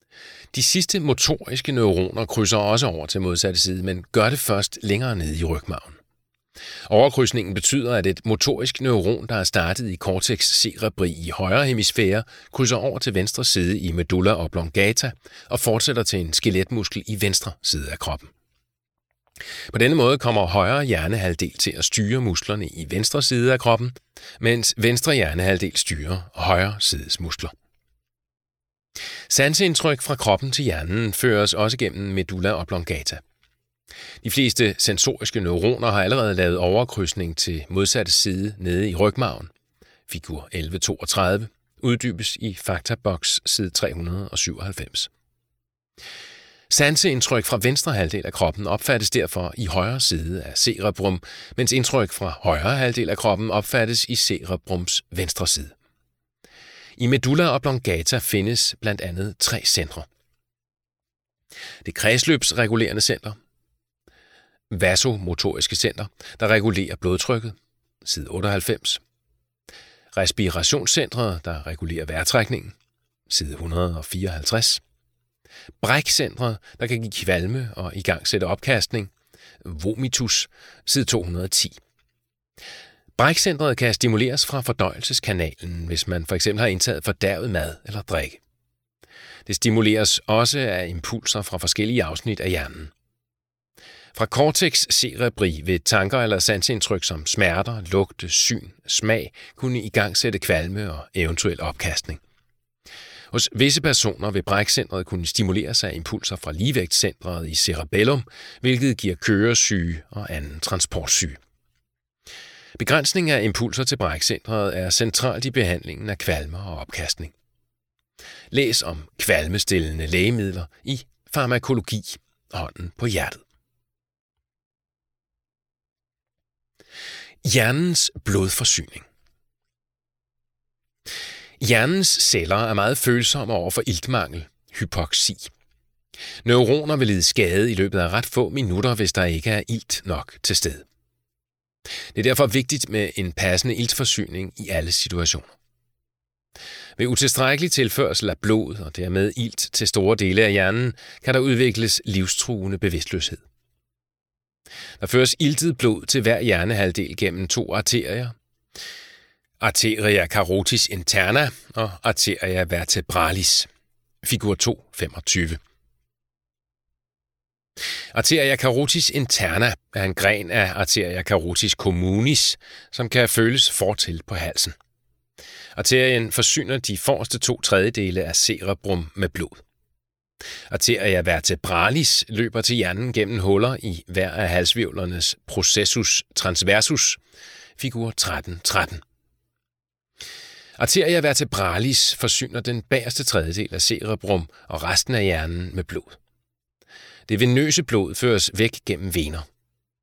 Venerne i hjernen kaldes sinus sagittalis og sinus transversus, og de afleverer blodet til vein jugularis, der løber ned gennem halsen. Figur 2.28. For at sikre en passende blodforsyning har hjernen en autoregulering, der ved at kontrahere og dilatere arteriolerne regulerer blodtilførslen. Hvis blodtrykket i kroppen er højt, kontraheres ringmuskulaturen i hjernens arterioler. Herved kan tilførslen af blod til hjernen holdes passende lav. Hvis blodtrykket i kroppen er lavt, dilateres ringmuskulaturen i arteriolerne, og blodtilførslen øges for at modvirke et fald i tilførslen af blod til hjernen. Blod-hjernebarrieren. Neuroner er meget specialiserede celler, og de er derfor mere påvirkelige for ændringer i deres omgivelser end andre celler. De skal således have konstante mængder af ilt og kan dårligt tolerere tilstedeværelse af skadelige stoffer. Hertil kommer, at neuroner ikke, eller kun i meget ringe grad, erstattes, hvis de dør. For at holde skadelige stoffer ude af hjernen er de mindste blodkar, kapillærerne, opbygget på en speciel måde, der gør dem meget tætte. Kapillærernes endotelceller er bundet tæt sammen og er desuden tæt omsluttet af gliaceller. Stoffer fra blodet skal dermed passere gennem gliacellerne for at komme ud til hjernecellerne. Disse kapillærer danner den såkaldte blod-hjernebarriere. Disse kapillæres opbygning står i modsætning til kapillærerne i andre dele af kroppen, som er utætte, så der sker en næsten fri udveksling af væske og stoffer mellem blod og vævsvæske. Side 106 og figur 237. Blod-hjernebarrieren beskytter ikke bare mod skadelige stoffer, der kunne komme ind til hjernen. Den beskytter også mod, at neurotransmittere føres væk og dermed mistes, og den gør det nemmere at holde et konstant miljø i den vævsvæske, der findes i hjernen. Hydrofobe stoffer er fedtopløselige og passerer frit gennem cellemembraner ved diffusion. Side 30. Hydrofobe stoffer i blodet kan dermed ikke forhindres i at passere blod-hjernebarrieren, uanset om stoffet er nyttigt, som f.eks. ilt, eller om det er giftigt. Hydrofile stoffer er vandopløselige og kan derfor ikke frit passere ind til hjernen. De hydrofile stoffer, som hjernen har brug for, f.eks. glukose og aminosyre, bliver derfor specifikt transporteret fra blodet og gennem gliacellerne. Rygmarven. Rygmarven, medulla spinalis, udgør sammen med hjernen, mesencephalon, det der kaldes centralnervesystemet. Medulla spinalis er den direkte fortsættelse af medulla oblongata og strækker sig hos voksne fra øverste halshvirvel, cervikalvirvel, til overkanten af anden lændevirvel, lumbalvirvel, figur 11.17. Fra medulla spinalis udspringer 31 par spinalnerver, der løber ud i det meste af kroppen. Medulla spinalis ligger i en kanal, der dannes af ryghvirvlerne. I hver virvel, vertebra, er der et hul i virvellæmet. Figur 13.12. Når virvlerne ligger stablet oven på hinanden, danner hullerne en kanal, canalis vertebralis, hvor rygmarven ligger godt beskyttet. Figur 11.27. Medulla spinalis er, ligesom hjernen, omgivet af 3 beskyttende hinder, rygmarvshinder, hvor imellem der findes væske. Side 387 og figur 11.18. Mellem den yderste rygmarvshinde og ryghvirvlernes knoglevæv findes et lag fedt, der yderligere indgår i beskyttelsen af medulla spinalis, så den ikke klemmes, når man bøjer i rygsøjlen ved bevægelse. Medulla spinalis danner forbindelse mellem hjernen og spinalnerverne, der fortsætter ud i kroppen. Den indeholder derfor mange aksoner og dendritter, der er myeliniserede og derfor hvide. Mange af disse danner synapser med andre neuroners cellekroppe, og der er derfor også steder, hvor der er gråt. I rygmarven ligger den hvide substans yderst, mens den grå danner en H-formet figur, når rygmarven ses i tværsnit. Figur 11.19. Den hvide substans er inddelt i strenge med nervebaner, mens den grå substans inddeles i horn. Inddelingen har sammenhæng med neuronernes forskellige funktioner og impulsretning. Uddybes i faktaboks side 384. Nederst i medulla spinalis, på højde med de sakrale spinalnervers udspring, er placeret 3 autonome centre. Det sakrale vandladningscenter, miktionscentret, side 284, afføringscentret, defekationscentret, side 222, centret for sex, erektion og ejakulation, side 513. Centralnervesystemets beskyttelsesapparat. Nervesystemet har mange vigtige funktioner i kroppen, og skader på dele af nervesystemet kan derfor få alvorlige følger. Centralnervesystemet er derfor beskyttet mod slag og stød ved at være omgivet af knogler. Hjernen ligger i kraniet, og medulla spinalis ligger i rygsøjlen. Kroppens nerver, dvs. det perifere nervesystem, er gemt så dybt, som det kan lade sig gøre i arme og ben, hvor nerverne ofte er dækket af skeletmusklerne. Centralnervesystemet er yderligere beskyttet af 3 bindevævshinder, meninges og cerebrospinalvæsken. Meninges. Centralnervesystemet er omgivet af 3 bindevævshinder, ligesom hvis man havde pakket en buket blomster ind i 3 lag papir.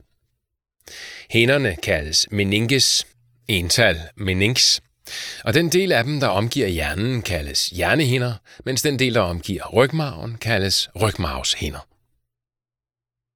Hjernehinder. Den inderste hinde, overhinden, Pia mater, ligger helt tæt på hjernens overflade. Den går ind i alle furer og fordybninger, som hvis den var malet på hjernens overflade. Figur 11.21. Den indeholder mange blodkar, der forsyner hjernebarken med blod. Uden på Pia mater ligger spindelvævshinden Arachnoidea mater.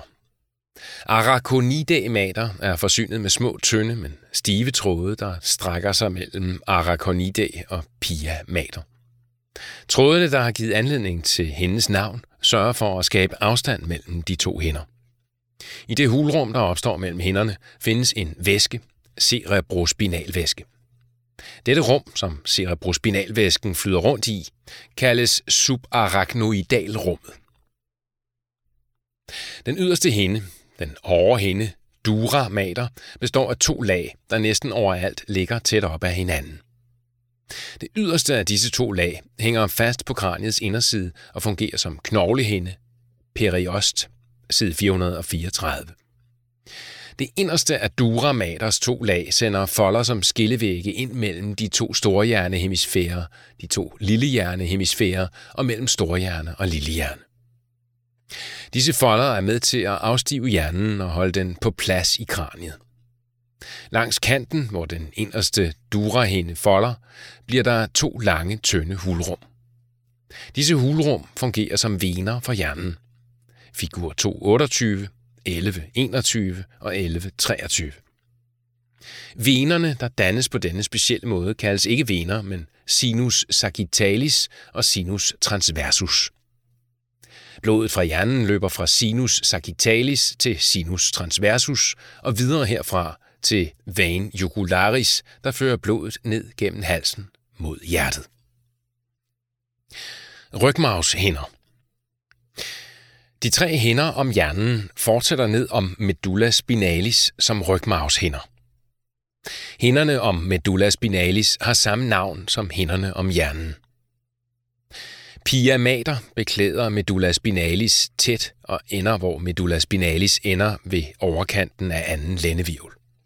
Figur 1117. Arachnoidea mater er forsynet med tynde stive tråde ind mod pia mater og danner her et hulrum, subarachnoidalrummet, hvor der findes cerebrospinalvæske. Da arachnoidea mater følger knoglekanalens udstrækning, fortsætter subarachnoidalrummet meget længere ned i rygmarvskanalen end selve medulla spinalis og pia mater gør. Dura mater, den yderste hinde, er ikke dobbeltlaget som den omkring hjernen. Dura mater hænger heller ikke fast på indersiden af rygvirvlerne i rygmarvskanalen. Det mellemrum, der dannes mellem dura mater og rygvirvlerne, kaldes epiduralrummet, spatium epidurale, og er fyldt med fedt, der er med til at beskytte rygmarven. Figur 1118. Cerebrospinalvæske. Mellem arachnoidea og pia mater, altså i subarachnoidalrummet, findes cerebrospinalvæsken, liquor cerebrospinalis. Cerebrospinalvæsken dannes i hulrum i hjernen og findes rundt om både hjerne og rygmarv. Den har flere funktioner. Beskytter hjerne og rygmarv mod stød og slag. Selv hvis man slår hovedet voldsomt, vil laget af væske mellem hjerne og kraniets inderside afbøde slaget. Giver opdrift, dvs. Gør hjerne og rygmarv nærmest vægtløse, så de ikke synker ned. Omgivet af et lag vand vejer hjernen kun omkring 50 gram i forhold til over 1 kilo i luft. Hvis hjernen lå tungt ned mod kraniekassen, ville blodkarrene her blive klemt flade, så hjernevævet ville mangle blod og ilttilførsel. Bidrager med ilt og ernæring til nervecellerne i hjernevæv og meninges. Optager og fjerner cellernes affaldsstoffer. Regulerer til en vis grad trykket i kraniet. Hvis hjernen hæver på grund af ødem, svulst eller blødning, fjernes lidt af cerebrospinalvæsken for at holde trykket normalt. Væsken dannes kontinuerligt i nogle hulrum, ventrikler i hjernen. Der er plads til ca. 150 ml cerebrospinalvæske, som således bliver udskiftet 4-5 gange i døgnet. Ventrikler. I hjernen findes der 4 hulrum, ventrikler. De 2 største ventrikler ligger i hver sin cerebrumhemisfære, figur 1122. De kaldes første og anden ventrikel, eller de laterale ventrikler. Fra lateralventriklerne er der forbindelse til tredje ventrikel, der ligger i hjernens midtlinje, medianplan, figur 1114. Tredje ventrikel står i forbindelse med fjerde ventrikel, der ligger mellem cerebellum og hjernestammen. Forbindelsen her kaldes aqueductus cerebri. Fra fjerde ventrikel er der et par åbninger under cerebellum, der fører cerebrospinalvæsken ud i subarachnoidalrummet mellem arachnoidea og pia mater.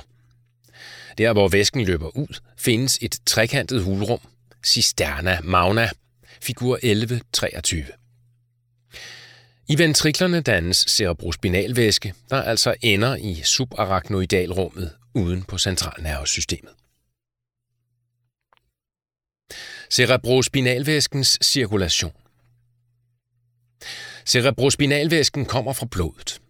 I ventriklerne findes nogle folder, der indeholder mange bugtede blodkar. En fold kaldes plexus choroideus. Cerebrospinalvæsken dannes ved en blanding af filtration og aktiv transport fra blodet gennem blod-hjernebarrieren og ud i ventriklerne. På den måde sørges der for, at væsken har en meget konstant sammensætning. Væsken er klar, indeholder næringsstoffer og ilt, men er uden proteiner og med meget få hvide blodlegemer. Fra ventriklerne løber en lille del af cerebrospinalvæsken ned i en smal kanal i rygmarven, canalis centralis, mens langt hovedparten løber ud i subarachnoidalrummet, figur 1123. Her løber noget af væsken ned langs medulla spinalis og op igen, hvor den møder resten af væsken. Den samlede mængde væske løber derefter op mod toppen af hjernen. Her findes en af hjernens store vener, sinus sagittalis. Arachnoidea mater danner her nogle udposninger. Arachnoidea-totter, som buler ind gennem væggen på sinus sagittalis, så totterne ligger badet i blod. Figur 1121 og 1123. Cerebrospinalvæsken drænes gennem totterne til blodet, hvor den oprindeligt er kommet fra, og tager affaldsstoffer med sig til blodet. Det perifære nervesystem. Det perifære nervesystem, PNS, består af alle de nerver, der udspringer fra centralnervesystemet, og alle forgreningerne, de siden splitter op i. Figur 11.1. Nerver virker nærmest som ledninger, der enten leder impulser fra sanseceller i alle egne af kroppen til centralnervesystemet, eller sender beslutninger, der er taget i centralnervesystemet, til organerne. Nerver. En nerve er en stærk bindevævshinde, der indeholder bundter af meget lange udløbere, aksoner og dendritter fra mange neuroner. Udløberne er omgivet af fedtstoffet myelin, der giver hurtig udbredelse af nerveimpulser. Myelin isolerer også elektrisk, så udløberne kan ligge tæt sammen, uden at impulser fra en udløber kan føres over til en anden.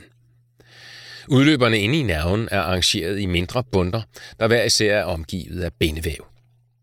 Disse bundter er omgivet af den yderste stærke bindevævshinde. I nerver findes også små blodkar samt fedtvæv, der omgiver bundterne og beskytter mod mekanisk skade.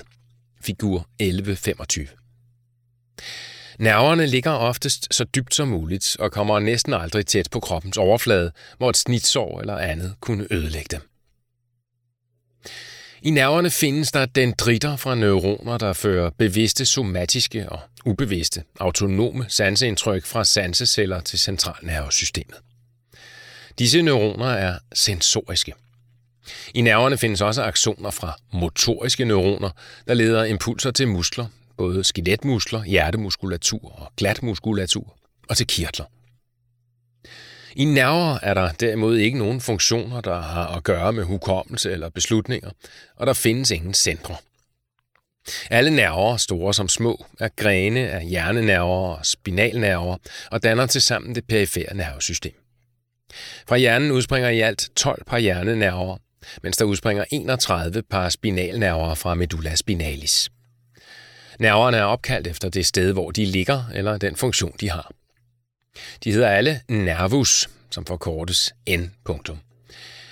For eksempel er nervus ulnaris opkaldt efter den knogle ulna. Den ligger i nærheden af i underarmen, mens nervus oculomotorius er en nerve, der bringer information om motorisk og bevæge øjet. Oculus er lige med øje. Kun få af nerverne har danske navne, og der er derfor i det følgende lagt mest vægt på de korrekte latinske navne. Hjernenerver. De 12 par hjernenerver, eller kranienerver, har det til fælles, at de alle udspringer fra hjernen. De fleste udspringer fra hjernestammen på undersiden af hjernen. Side 378 og figur 1126. Alle hjernenerver går gennem huller i kraniekassen på deres vej til og fra organer og muskler. Næsten alle hjernenerver bringer nerveimpulser, der knytter sig til funktioner i hoved og hals. Eneste undtagelse er 10. hjernenerve, nervus vagus, der hovedsageligt forgrener sig i store dele af bryst- og bughulen. En oversigt over hjernenervernes navne og funktioner ses i tabel 11.1. Spinalnerver. De 31 par spinalnerver har det til fælles, at de alle udspringer fra rygmarven medulla spinalis. De løber ud gennem huller, der dannes mellem hvirvlerne, figur 11-18 og 11-27. Spinalnerverne inddeles efter den del af medulla spinalis, de udspringer fra, figur 11-28. Der er således 8 par cervikal, halsnerver, 12 par thorakal, brystnerver, 5 par lumbal, lændenerver, 5 par sakral, korsbensnerver, 1 par koksygeal, halebensnerver. At der er 8 par cervikale nerver, og ikke 7, som ville svare til antallet af cervikalvirvler, skyldes, at det første par cervikale nerver løber ud mellem kraniet og første cervikalvirvel, figur 11-28. Herefter følger 7 par, det vil sige 1 under hver af de 7 cervikalvirvler. Disse 7 par har numrene 2-8. Hos nyfødte når medulla spinalis helt ned til halebenet. Herefter vokser rygvirvlerne mere end medulla spinalis, og rygsøjlen bliver længere end medulla. Figur 11-28. Hos den nyfødte stikker spinalnerverne lige ud til siden, når de skal ud gennem hullerne mellem virvlerne. Hos den voksne løber mange af spinalnerverne et kortere eller længere stykke i rygmarvskanalen for at komme fra det sted, hvor de udspringer fra medulla spinalis, til det hul, de løber ud gennem. Helt inde ved medulla spinalis starter hver spinalnerve som 2 rødder ud for forhorn og baghorn. Figur 11-29. På denne måde kan nervebanerne fortsætte direkte fra den grå substans i rygmarven til spinalnerven eller den modsatte vej. De 2 rødder løber sammen til en nerve, der løber ud gennem hullet mellem virvlerne. Når spinalnerverne er kommet gennem hullet mellem hvirvlerne, begynder de at dele sig i grene, der løber videre til forskellige dele af kroppen. Navne og forløb af nerver i arme og ben ses på figur 11-30 og 11-31a og b.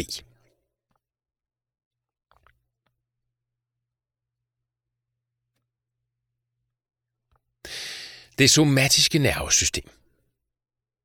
Det somatiske nervesystem er det, der involverer bevidstheden, og som man bruger for at gennemføre en normal hverdag, hvor der skal foretages indkøb, gøres rent, vaskes tøj og læres nyt. Bliver man inviteret til fødselsdag, skal man beslutte, om man har lyst til at deltage. Derefter skal man planlægge, så det ikke falder oven i andre aftaler, og der skal anskaffes en gave. Man skal tage initiativ til at lave gaven eller gå ud og købe den, og man skal kun huske, hvem fødselaren er og hvad vedkommende kunne blive glad for at få. Og så skal man være kreativ, når man skal finde en god gave. Noget så simpelt som en fødselsdagsinvitation kræver altså meget af det somatiske nervesystem. Der skal planlægges, tages beslutninger og initiativ til handling, hukommelsen skal være med, og man skal være kreativ. Man skal kunne bevæge sig hen til en butik og kunne se på det, man skal købe eller spørge om det. Man skal kunne huske, hvor butikken ligger, og man skal vide, hvilken butik der er den rigtige, så man ikke går ind i en slagterbutik for at købe en æske Lego. Det somatiske nervesystems neuroner ligger i både det centrale og perifære nervesystem. Sanseopfattelsens impulser løber i somatisk-sensoriske nervebaner fra sansereceptorer i kroppen til det modtagende center i cortex cerebri, hvor sanseindtrykket bliver bevidst. Kroppens bevægelser startes af impulser, der løber i somatisk-motoriske nervebaner fra de motoriske centre i cortex cerebri til skeletmusklerne. Hukommelse, refleksion, beslutningstagen og kreativitet foregår i hjernen primært i cortex cerebri. Sanseopfattelse. Sanseopfattelse i den somatiske del af nervesystemet starter med, at en sansecelle i kroppen bliver påvirket med lige præcis det irritament, den er specialiseret i at reagere på. For eksempel reagerer sanseceller i øjet på lys, mens nogle sanseceller i huden reagerer på temperatur og andre på bevægelse. Når sansecellen påvirkes, starter den en impuls i et sensorisk neurons dendrit. Neuronet er en del af en perifer nerve, enten en hjernenerve eller en spinalnerve, og udgør første del af den sensoriske nervebane. Nervebanen består af 3-4 neuroner i forlængelse af hinanden, ligesom flere ledninger kan kobles i forlængelse for at nå hen til stikkontakten. Impulser i en spinalnerve løber til medulla spinalis, hvor der er synapse til næste neuron i nervebanen. Dette neuron krydser over til modsat side, så sanseindtryk fra kroppens højre side ender i cerebrums venstre hemisfære, og indtryk fra venstre side ender i højre hemisfære. Figur 11.32. Sensoriske impulser kan også løbe via nervebaner i hjernenerver til hjernen. Det gælder for eksempel for syn, lugt, hørelse og følelsessans i hovedet. Figur 11.26. I hjernen passerer de sensoriske neuroner thalamus, hvor der er synapse. Fra thalamus sendes impulserne samtidig videre til både det limbiske system og cortex cerebri. I det limbiske system kobles sanseindtrykkene med følelser, eksempelvis at noget man mærker opleves som rart eller ubehageligt, side 374, og de kan føre til frigivelse af forskellige stoffer i hjernen, f.eks. serotonin, der er et belønningsstof, der udløser en følelse af velvære. Fra det limbiske system er der direkte forbindelse til hypothalamus og dermed det autonome nervesystem, figur 11.15. Hvis sanseindtrykkene signalerer fare, som f.eks. ved smerte eller tidligere erfarede skræmmende oplevelser, aktiveres det sympatiske nervesystem, som sætter kroppen i alarmtilstand af stress.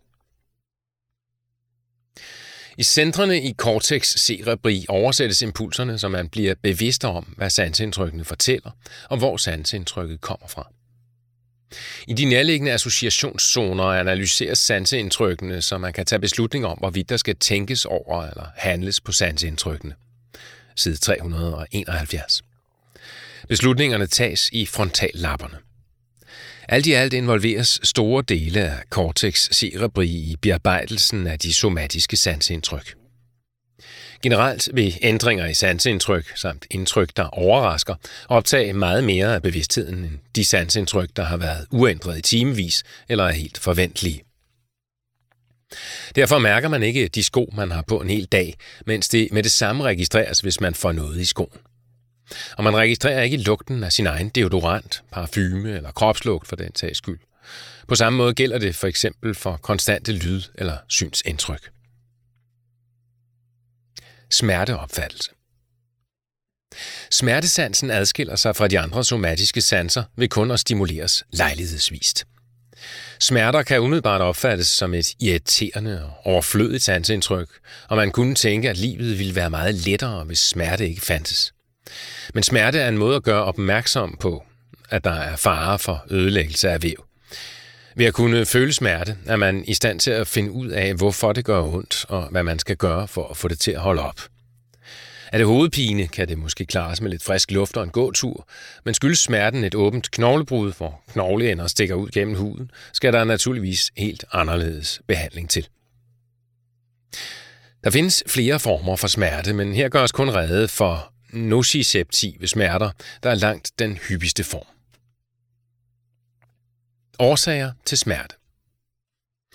Smertesanseceller, nociceptorer, er endegrene af neuroner, figur 8.1, der kan aktiveres af forskellige påvirkninger, irritamenter. De impulser, der herved føres til hjernen, opleves alle som smerte. Nociceptorer findes næsten overalt i kroppen, både i de dele, der er i kontakt med omgivelserne, hud og slimhinder, i bevægeapparatet og i de indre organer. Jo flere nociceptorer et væv har, des mere smertefølsomt er det. Der er ingen nociceptorer i hjernen, der derfor ikke kan føle smerte. Smerter kan fremkaldes af 3 typer af irritamenter. Mekanisk påvirkning, termisk påvirkning, kemisk påvirkning. Mekanisk påvirkning kan være stød og slag, men også stræk og udspilning samt ødelæggelse af væv, som når man skærer sig. Sten i urinvejene, der spærrer for urinens passage, giver smerter, fordi der sker udspilning af urinvejene. Ophobet luft kan udspile tarmen og mavesækken, så man får kolikagtige smerter. Vrider man om på foden eller en arm går af led, vil ligamenter og ledkapsel udsættes for kraftigt stræk, hvilket fremkalder smerte. Termisk påvirkning kan være både ekstrem kulde og stærk varme. Dette opfattes som smerte, fordi nociceptorer aktiveres. Termisk påvirkning er dog mest knyttet til nociceptorer i hud og slimhinder. Kemisk påvirkning udefra, som syrer og baser, kan give smerter i hud og slimhinder. Men syre dannet i kroppen kan også stimulere nociceptorer og give smerte. Iltmangel i væv medfører anaerob forbrænding, side 241, hvor der dannes mælkesyre, laktat, som stimulerer nociceptorer. Et eksempel kunne være angina pectoris, der er smerter i brystet ved nedsat blodforsyning til hjertet. Andre stoffer kan også kemisk stimulere nociceptorer. Kalium, K+, findes i meget lav koncentration i vævsvæsken uden for cellerne, fordi Na+, K+-pumpen flytter K+ ind i cellerne.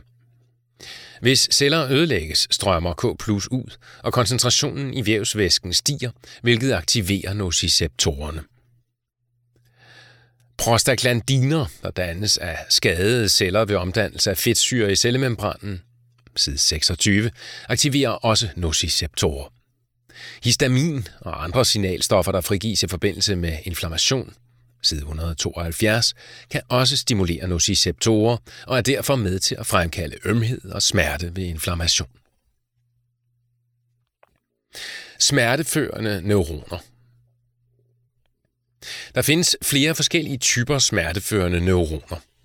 Dette er med til at forklare, hvorfor smerter ikke altid føles ens eller kan behandles på samme måde. Smerteneuroner inddeles typisk i A-delta-fibre og C-fibre. A-delta-fibre giver en kortvarig præcis opfattelse af, hvor det gør ondt. Disse fibre er myeliniserede neuroner, der leder impulser til hjernen med høj fart, svarende til flere hundrede kilometer i timen. Det er derfor A-delta-fibrene, der først får underrettet hjernen om en nyopstået smerte. Deres impulser står for såkaldt first pain. A-delta-fibrene findes især i huden og bevægeapparatet. C-fibre er tyndere end A-delta-fibrene og giver en dunkende, upræcis smerte, som holder længe. Inflammation vil typisk stimulere C-fibre. Fibrene er ikke myeliniserede og leder derfor smerteimpulserne med en meget lavere hastighed end A-delta-fibrene. Impulser fra C-fibre står for second pain. I mange væv findes både A-delta og C-fibre, men i f.eks. bughulens organer findes kun C-fibre. Smerter herfra kan derfor være svære at lokalisere præcist. Når de smerteførende neuroner ankommer til medulla spinalis, danner de synapser, figur 11.32. I synapserne ledes impulserne videre i smertebanen til cortex cerebri, hvor man bliver bevidst om, at noget gør ondt og hvor det gør ondt.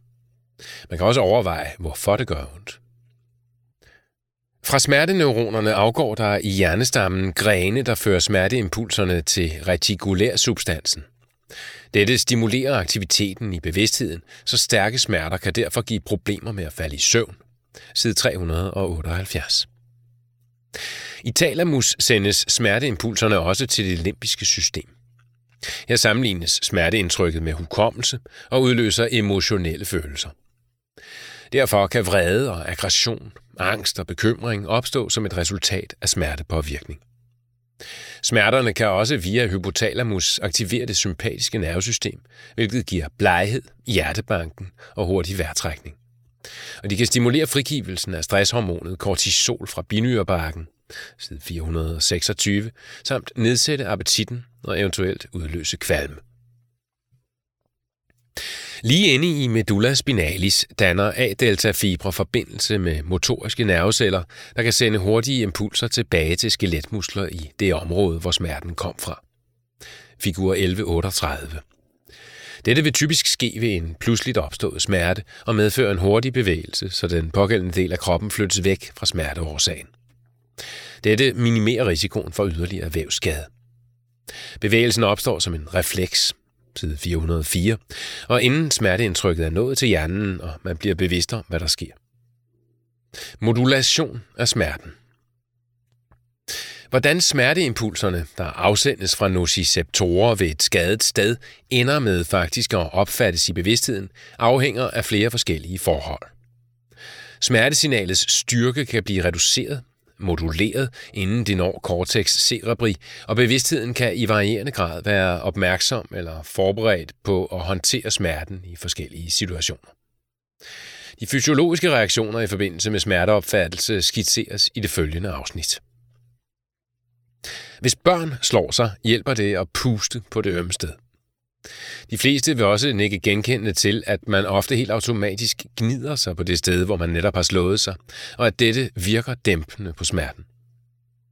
I den såkaldte portteori, Gate Control Theory, forklares disse fænomener med, at der er begrænset plads for nerveimpulser, når de skal fra rygmarven videre mod hjernen. Hvis der kun er smerteimpulser, der skal afsted, kommer de alle igennem. Hvis der også er samtidige impulser fra tryk og berøring, puste og gnide fra samme område af kroppen, er der ikke plads til alle impulser på én gang i porten. Mængden af smerteimpulser, der føres videre fra rygmarven til hjernen, vil derfor blive reduceret. Det betyder, at smerten opfattes som mindre. Den fysiologiske forklaring på portteorien og smertens modulation er en anden. Fra samme område af kroppen vil neuroner i både smertebaner og sensoriske følelsesbaner løbe parallelt ind i medullas baghorn, hvor de begge danner synapse til næste neuron i deres bane. Men føleneuronerne danner yderligere synapse med nogle korte interneuroner, indskudsneuroner, der ligger på tværs og danner synapseforbindelser over til smertebanens neuroner. Figur 11.34. Indskudsneuroner benytter opioider, såkaldte endorfiner, som neurotransmitter i synapserne til smerteneuroner. Når endorfiner binder sig til opioidreceptorer på smerteneuronet, hæmmes udbredelsen af impulser herfra. Endorfinerne virker altså i det, der kaldes inhibitoriske synapser.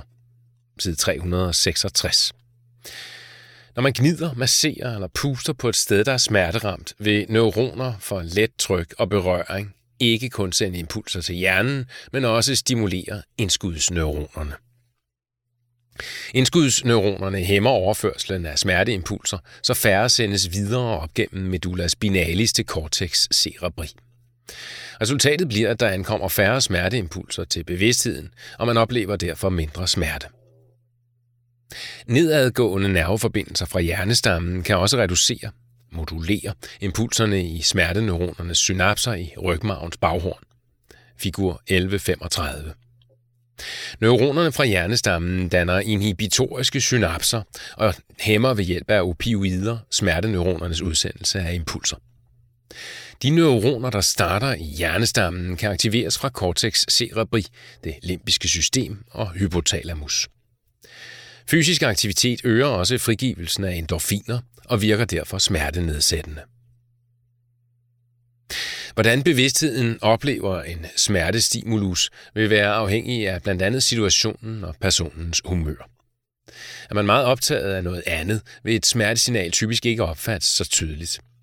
Dette kan forklare, at man kan få skrammer og blå mærker under en sjov leg eller sport, uden at man rigtig lægger mærke til det før bagefter.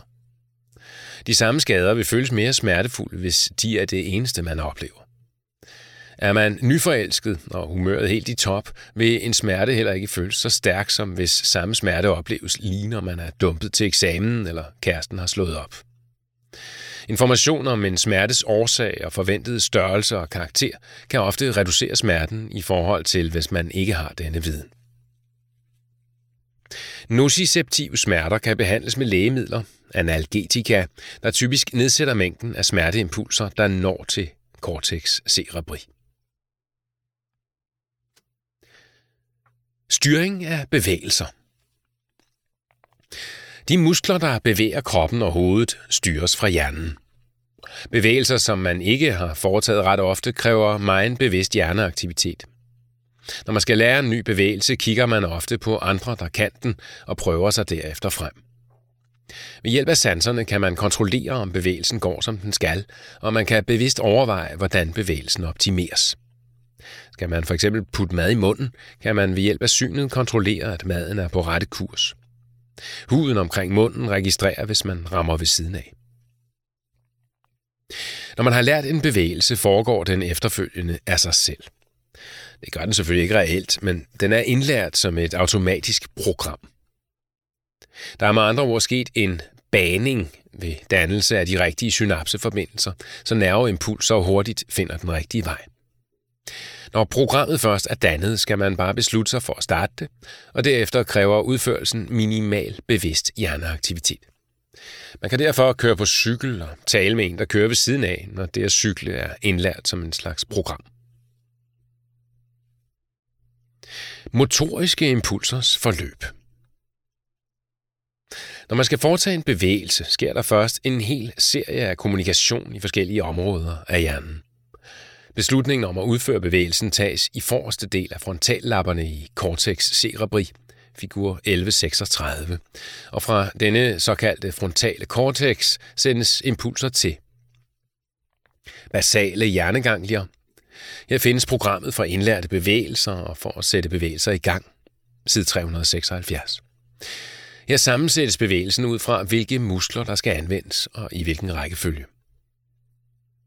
Pons, hvor ponskerner har forbindelse til cerebellum. Cerebellum modtager også impulser fra øjne, ørets balanceorganer, muskler og sener. Den sørger for muskelkoordination, muskeltonus og ligevægt, så muskelaktiviteten justeres optimalt til den konkrete situation. Ikke kun finmotorisk, men også i større dele af kroppen, så man ikke vælter. Fra basale hjerneganglier og cerebellum sendes herefter impulser via thalamus til de relevante neuroner i de motoriske centre i cortex cerebri. Herfra kan de endelige impulser afsendes om muskelkontraktion i rigtig rækkefølge og med korrekt styrke og koordinering. Impulserne sendes gennem somatisk-motoriske neuroner i nervebaner, der fører ud til skeletmusklerne. Neuronernes aksoner løber via pyramidebanerne, der krydser over til modsat side i medulla oblongata. Herved kommer højre side af hjernen til at styre muskler i venstre side af kroppen, mens venstre side af hjernen kommer til at styre højre kropshalvdel. Fra medulla oblongata fortsætter aksonerne ned gennem medulla spinalis, figur 1137. Når et akson er på højde med den skeletmuskel, det skal stimulere, drejer aksonet ind i medulla spinalis' forhorn. Her er der synapse til næste motoriske neuron, der fortsætter ud gennem en spinalnerve og ledes via nerven til musklen. Her forgrener det enkelte neurons akson sig til mange synapseknopper, der hver især overfører impulsen til én muskelcelle, så den kontraherer. Synapseforbindelse til kroppens skeletmuskelceller kaldes motoriske endeplader, side 495, og her frigives altid neurotransmitteren acetylkolin. Reflekser. Når nervesystemets centre skal styre funktioner i kroppen, vil det i mange tilfælde ske ved reflekser, det vil sige uden at bevidstheden inddrages.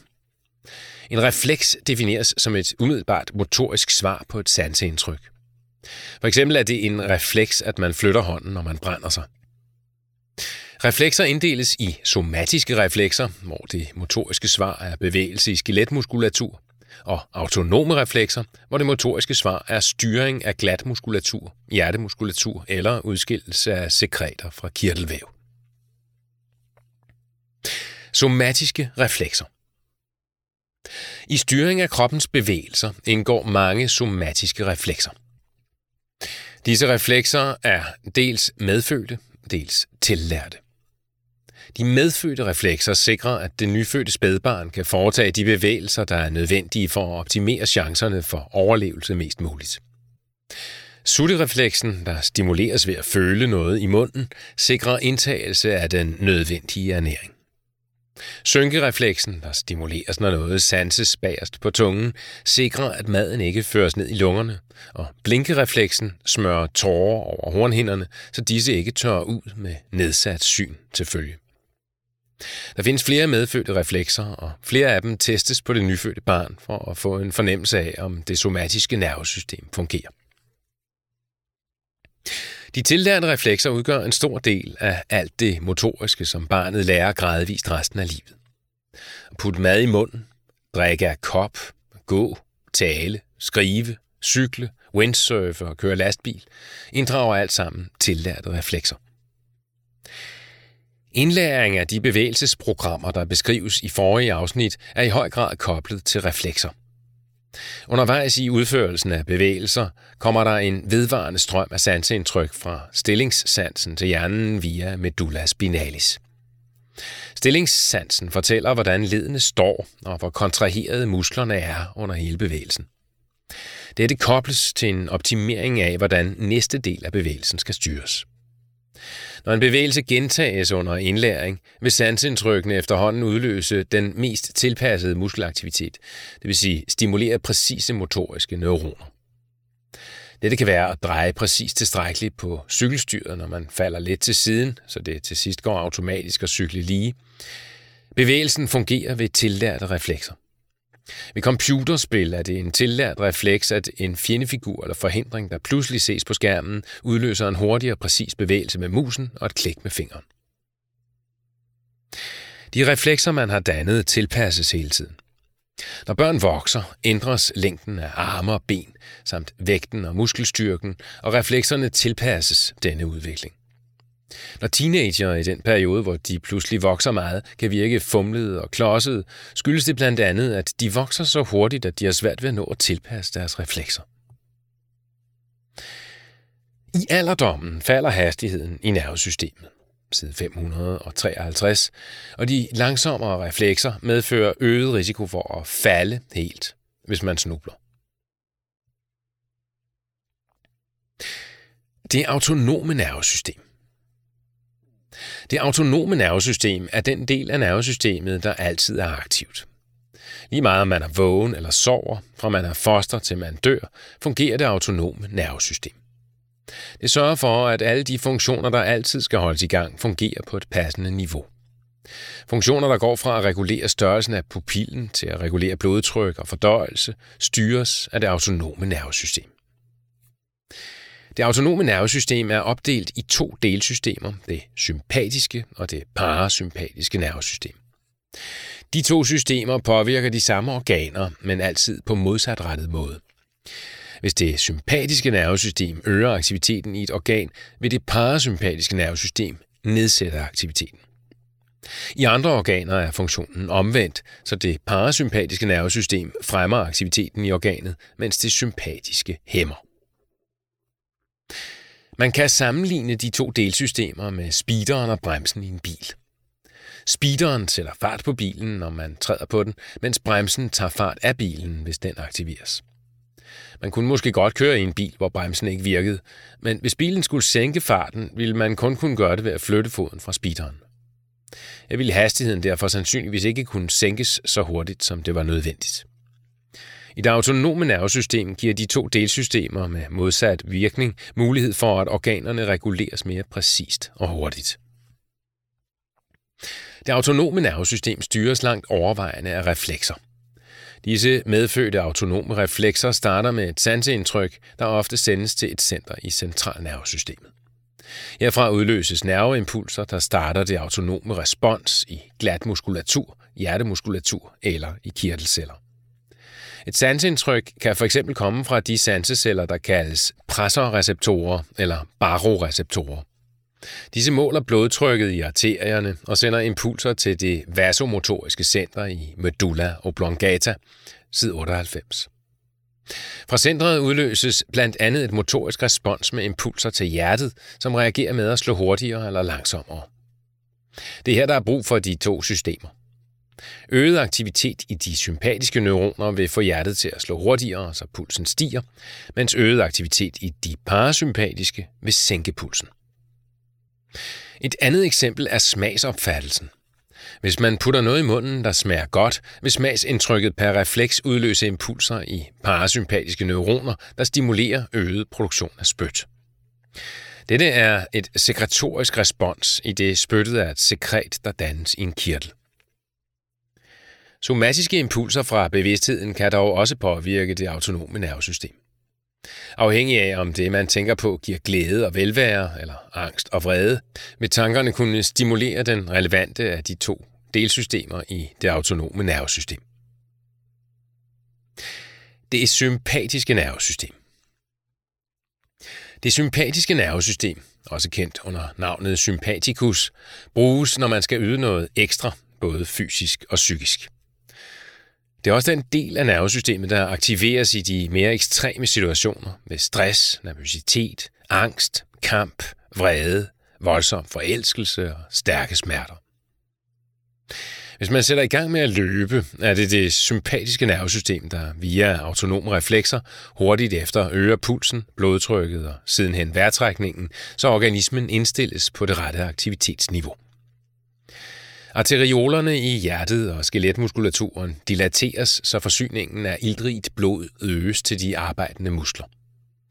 Nedbrydningen af kulhydrater og fedtdepoter stimuleres, så blodets indhold af glukose og fedt også stiger.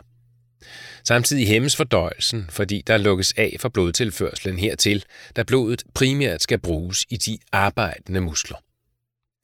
Musklerne danner varme, og når legemstemperaturen begynder at stige, stimulerer de sympatiske neuroner, at man begynder at svede for at slippe af med overskuddet af varme. Fysisk aktivitet hører under aktiviteter, der er normale. Men det sympatiske nervesystem reagerer også på unormale og ikke mindst livstruende fysiske tilstande. Har man haft et stort blodtab, truer blodtrykket med at falde. For at undgå dette fald vil det sympatiske nervesystem øge hjerteaktiviteten og kontrahere blodkar i hud og fordøjelsessystem. Disse reaktioner modvirker, kompenserer fald i blodtrykket og dermed også akut kredsløbschok. Dette forklarer samtidig, at symptomer på chok typisk er kold, fugtig, bleg hud, hurtig puls og lavt blodtryk. Væskeunderskud og lavt blodsukker aktiverer også det sympatiske nervesystem.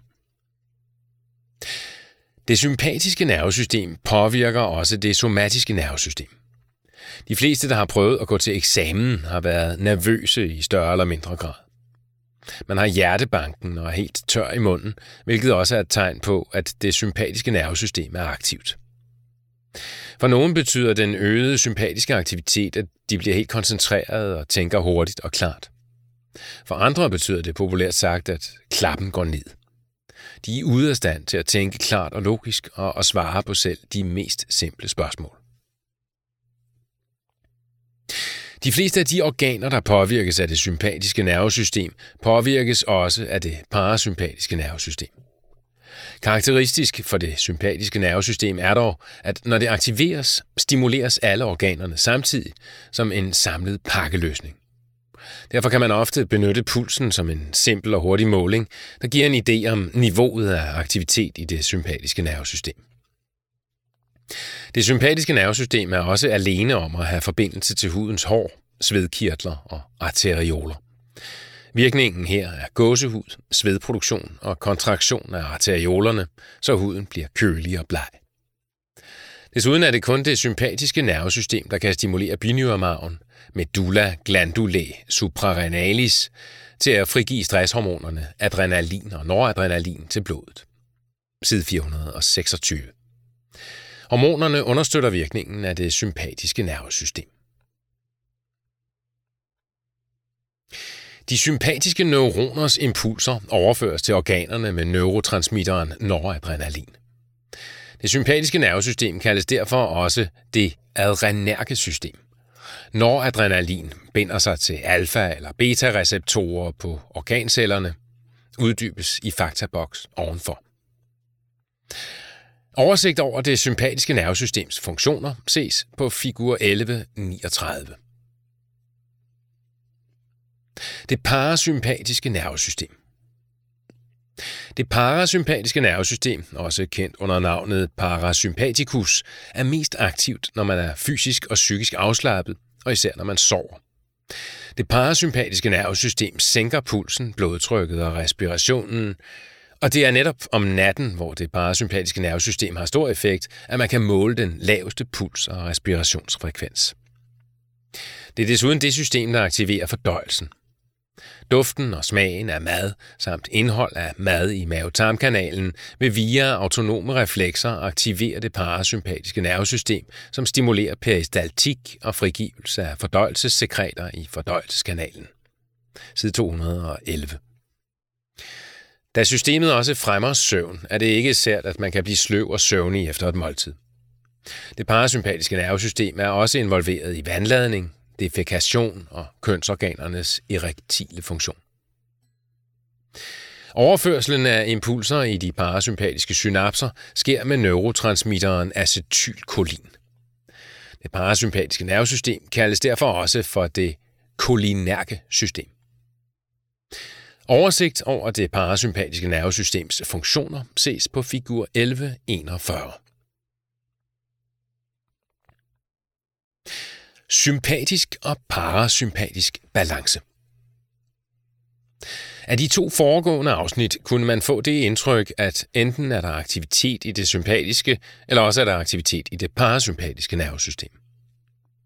Så firkantet skal funktionen af det autonome nervesystem imidlertid ikke opfattes. Hvis man forestiller sig en vippe med det sympatiske nervesystem i den ene ende og det parasympatiske i den anden ende af vippen, kan det give et mere nuanceret billede af funktionen. Hvis der er meget aktivitet i det sympatiske nervesystem, vil vippen hæves i den sympatiske ende, men samtidig vil den tilsvarende sænkes i den anden ende. De to systemers aktivitet afhænger derfor af hinanden. Jo mere aktivitet der er i det ene system, desto mindre aktivitet er der i det andet system.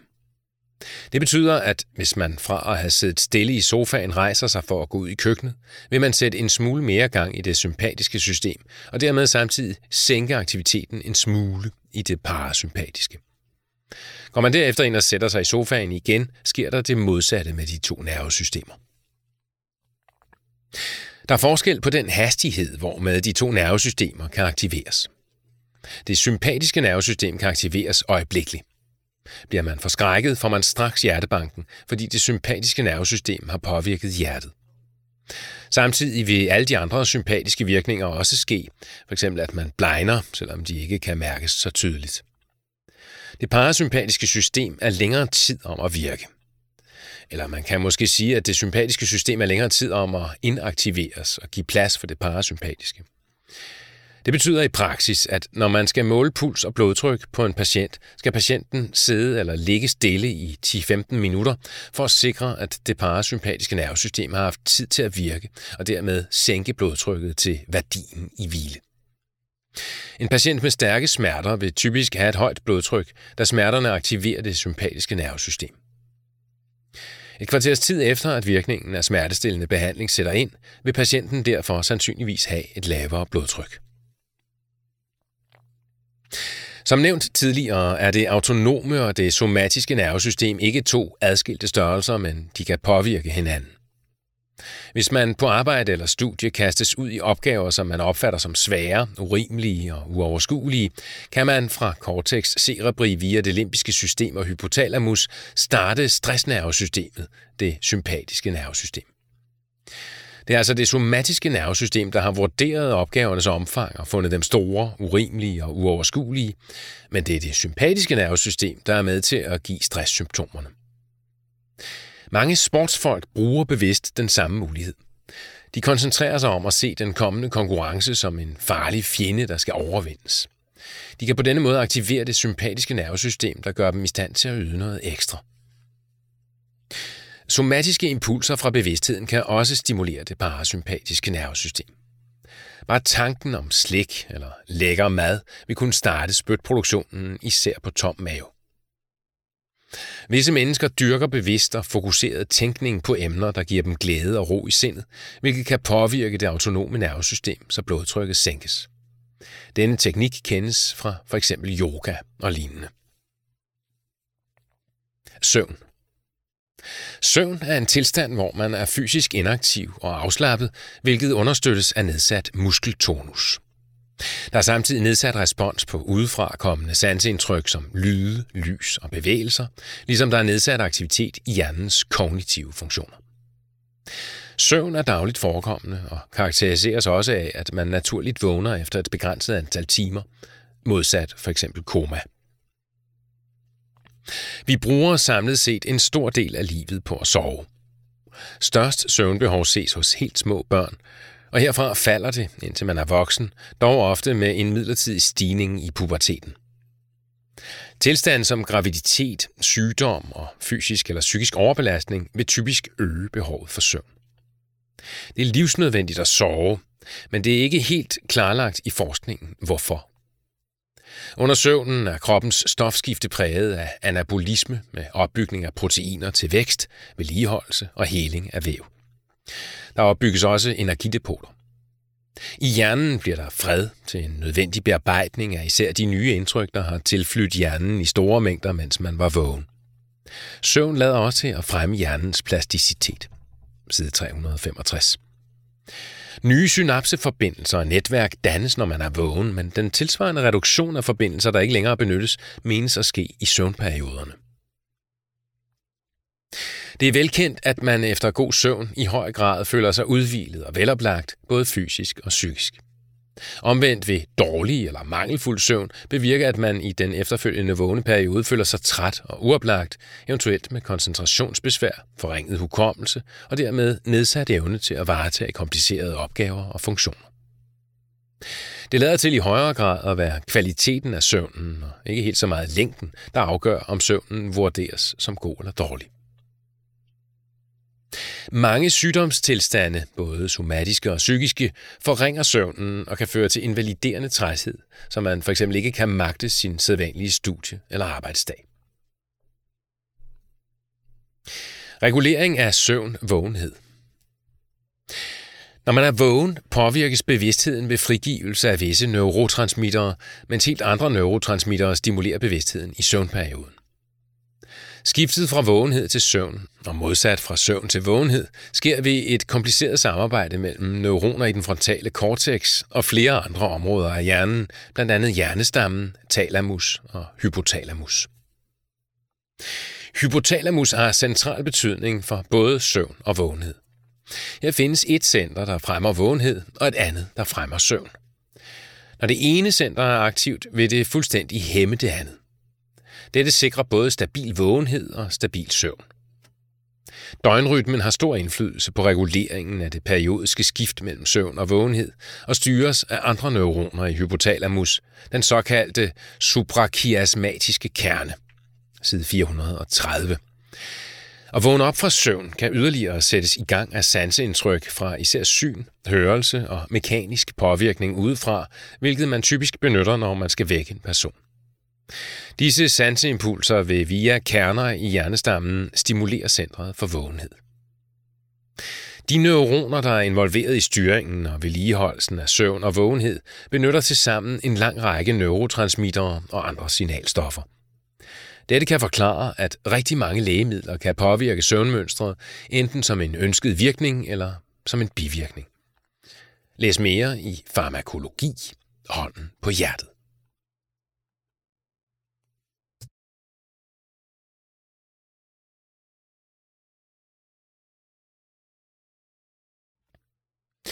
Overblik. Kroppen består af milliarder af celler, der skal arbejde sammen, og de enkelte typer af celler er specialiserede i at udføre netop det, der er deres funktion i kroppen. Men cellerne ved ikke selv, hvornår der er brug for deres indsats. Der skal derfor være kommunikation mellem cellerne samt styringssystemer, der kan regulere cellernes aktivitet. I kroppen er der to systemer, der arbejder tæt sammen om at styre kroppens funktioner. Vi har nervesystemet, der reagerer lynhurtigt, men kun styrer visse af kroppens celler. Og vi har hormonsystemet, der er involveret i styringen af alle celler i kroppen. Fokus i dette kapitel er nervesystemet, mens hormonsystemet behandles i kapitel 12. Det centrale organ i nervesystemet er hjernen. Den modtager sanseindtryk fra kroppens forskellige sanser. Sanseindtryk, man er bevidst om, kan sammenlignes med hukommelsen, og derved sætter os i stand til at afgøre, om vi har oplevet noget lignende på et tidligere tidspunkt.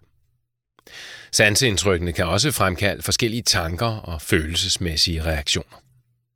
Der er for eksempel stor forskel på reaktionen ved lugten af afføring og lugten af lækker mad. Andre sanseindtryk kan vi ikke få indblik i. De bearbejdes i hjernens ubevidste områder. Hjernen skal også tage beslutninger og styre dele af kroppen, blandt andet ud fra sanseindtrykkene. Beslutningen kan godt bestå i at lade være med at reagere, men hvis hjernen beslutter at reagere, sender den besked til de organer i kroppen, der kan udføre beslutningen. Nogle af beslutningerne kender man som bevidste handlinger, da det er bevægelser, der gør os i stand til at lave mad, cykle og lignende. Andre beslutninger, som at få hjertet til at slå hurtigere eller at få svedkirtler til at danne sved, har vi ingen bevidst indflydelse på. Nervesystemets funktioner varetages af nerveceller, neuroner, der kommunikerer ved hjælp af signalstoffer, neurotransmittere. Neuroner i hjernen er samlet i forskellige områder, der hver især er knyttet til særlige funktioner. Kommunikationen mellem hjernen og organerne i kroppen varetages af andre neuroner, der ligger samlet i større eller mindre bundter i rygmarven og i kroppens nerver. Den kognitive del af menneskets hjerne er meget stor, og det gør os i stand til at planlægge, tænke logisk eller kunstnerisk, løse komplicerede opgaver og huske.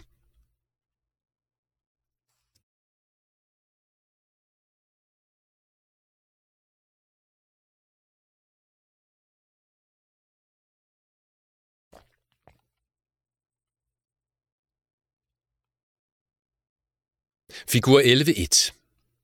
Skematisk oversigt over nervesystemet.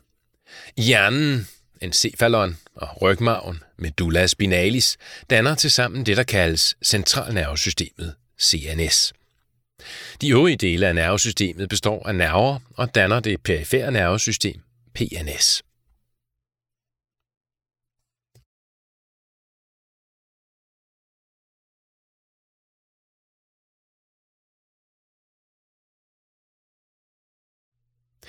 Opdeling i nervesystemet. Retning af nerveimpulser. Sensorisk eller afferent angiver impulser fra sanseceller i kroppen til centralnervesystemet. Motorisk eller efferent angiver impulser fra centralnervesystemet til organer i kroppen. Anatomisk inddeling. Centralnervesystemet, CNS, omfatter hjerne og rygmarv. Det perifære nervesystem, PNS, omfatter kroppens nerver, mere præcist hjernenerver og spinalnerver. Fysiologisk inddeling. Det somatiske nervesystem bruges til styring af skeletmuskler, til tankevirksomhed og til bevidst opfattelse af sanseindtryk. Det autonome nervesystem omfatter det, der styres uden at man har mulighed for bevidst at kontrollere eller mærke det. Det autonome nervesystem er opdelt i det sympatiske og parasympatiske nervesystem.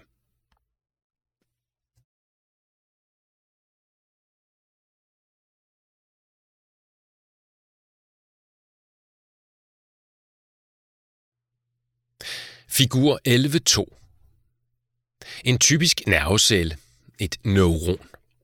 Neuronet modtager impulser i dendritterne og sender impulserne til axonets yderste ende. Cellekernen, nucleus, findes i cellekroppen, perikarion. Axonet er omgivet af en myelinskede. I myelinskeden findes ranvierske indsnøringer. Pilene viser, hvad vej impulserne i neuronet løber.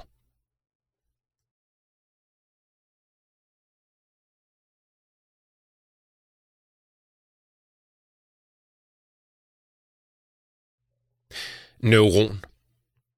Neuroner danner impulser, der altid føres i retning af synapserne for enden af neuronets akson. Et neuron har altid kun ét akson. Det kan til gengæld have op til mange hundrede dendritter, der alle modtager påvirkninger fra andre celler. Neuroner er sårbare celler med blandt andet højt krav til ilt og næring. De danner normalt kun energi ved glukoseforbrænding.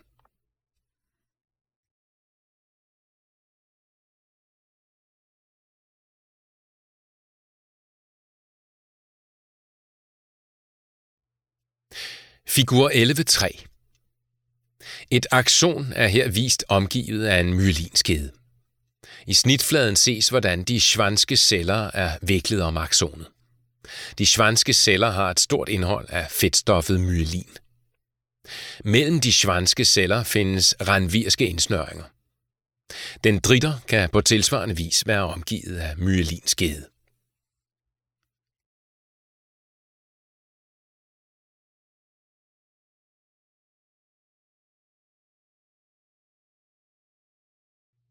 Figur 11.4. Nogle axoner og dendritter har ikke selv myelinskede. I stedet ligger de indlejret i myelinskeden hos neuroner, der er forsynet med myelinskede.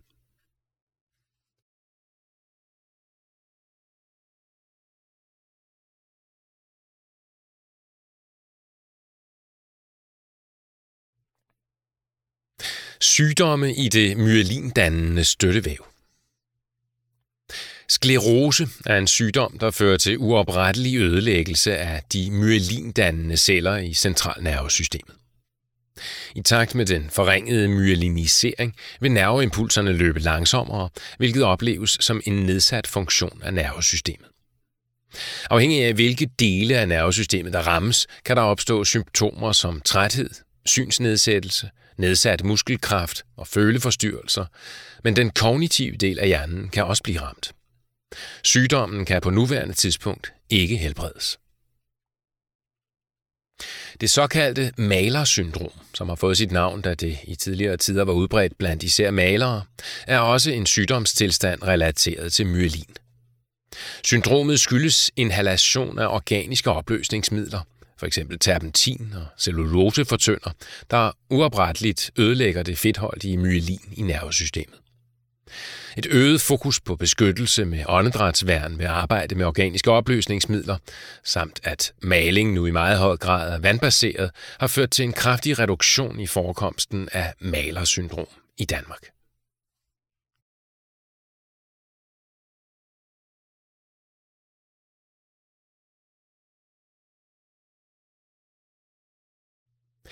Figur 11.5. I centralnervesystemet er det gliaceller, der danner myelinskede omkring axoner og dendritter. En enkelt gliacelle kan indgå i myelinskeden på flere forskellige neuroner.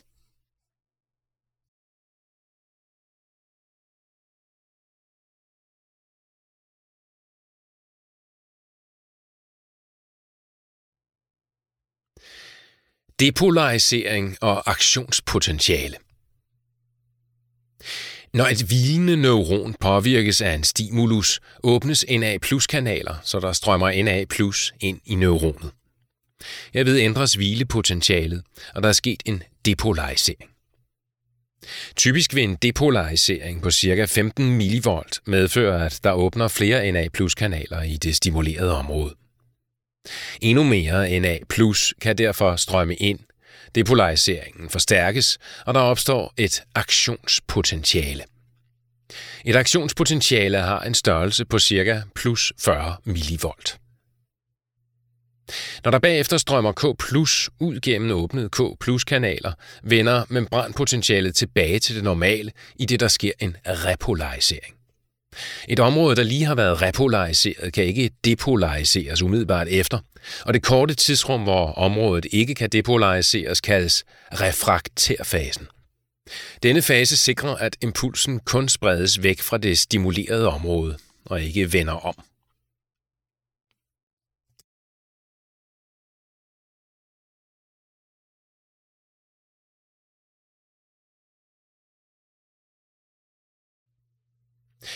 Figur 11.6 A til E. Figuren viser, hvordan en impuls opstår i enden af en dendrit og udbreder sig herfra. Impulsers udbredelse i et neuron vil altid forløbe i retning mod axonets synapser.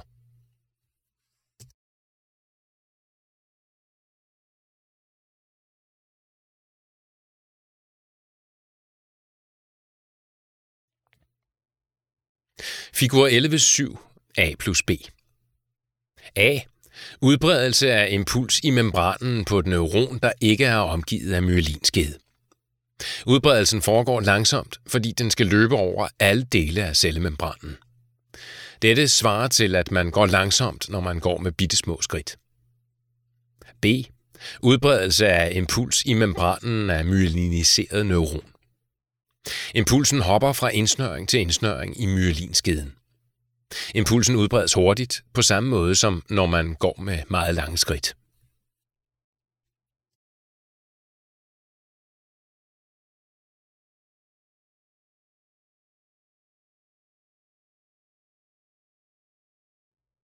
Nerveimpulser og typer af neuroner. Nerveimpulser er elektriske signaler, der hurtigt føres hen over neuronets cellemembran. Impulserne opstår i det fordelingen af ladning på hver side af cellemembranen kortvarigt ændres. Først strømmer de positive Na+-ioner ind, så der bliver mindre negativt på indersiden af cellemembranen.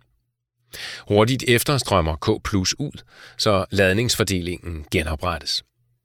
Myelinskede omkring neuronets udløbere øger impulsernes udbredelseshastighed. Sensoriske neuroner fører impulser fra kroppens sanseceller til centre i CNS, mens motoriske neuroner fører impulser den modsatte vej, dvs. fra et center i CNS til organerne i kroppen. Interneuroner overfører impulser mellem neuroner, og de findes kun i hjernen og rygmarven.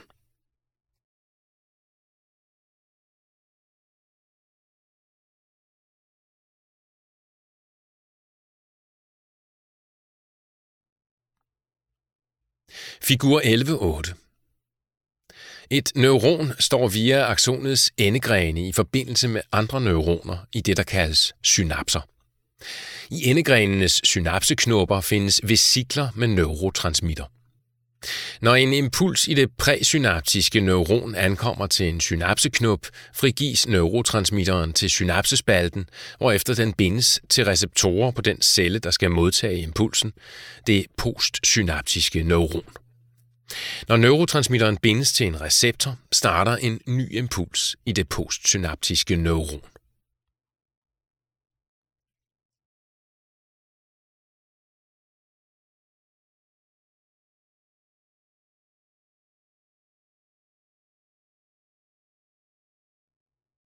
Enzymer, der nedbryder neurotransmittere. Forskellige enzymer nedbryder neurotransmittere. Fælles for dem er, at de bidrager til at begrænse eller afkorte impulsoverførslen i synapser.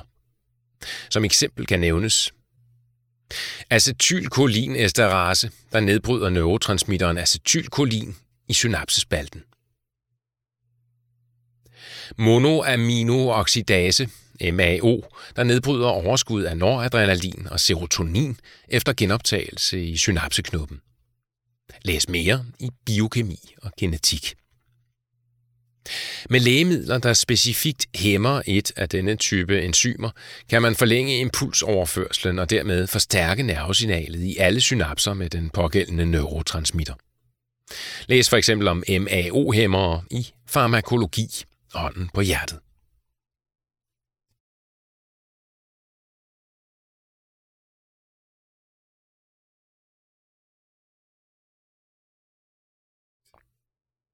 Impulsoverførsel i synapsen. Når en impuls ankommer til enden af et akson, sker der følgende. Der åbnes CA2+-kanaler, og CA2+ strømmer ind i aksonets yderste synapseknopper. CA2+ får vesikler med neurotransmitter til at tømme sig ud i synapsespalten. Neurotransmittermolekylerne diffunderer over synapsespalten og binder sig til receptorer på den postsynaptiske celle. Når der er bundet neurotransmitter til receptorerne, er der sendt signal til den postsynaptiske celle. Postsynaptiske celler kan være neuroner, muskelceller eller kirtelceller. Neurotransmittermolekylerne fjernes igen fra synapsespalten, idet de nedbrydes af enzymer eller pumpes tilbage i synapseknoppen.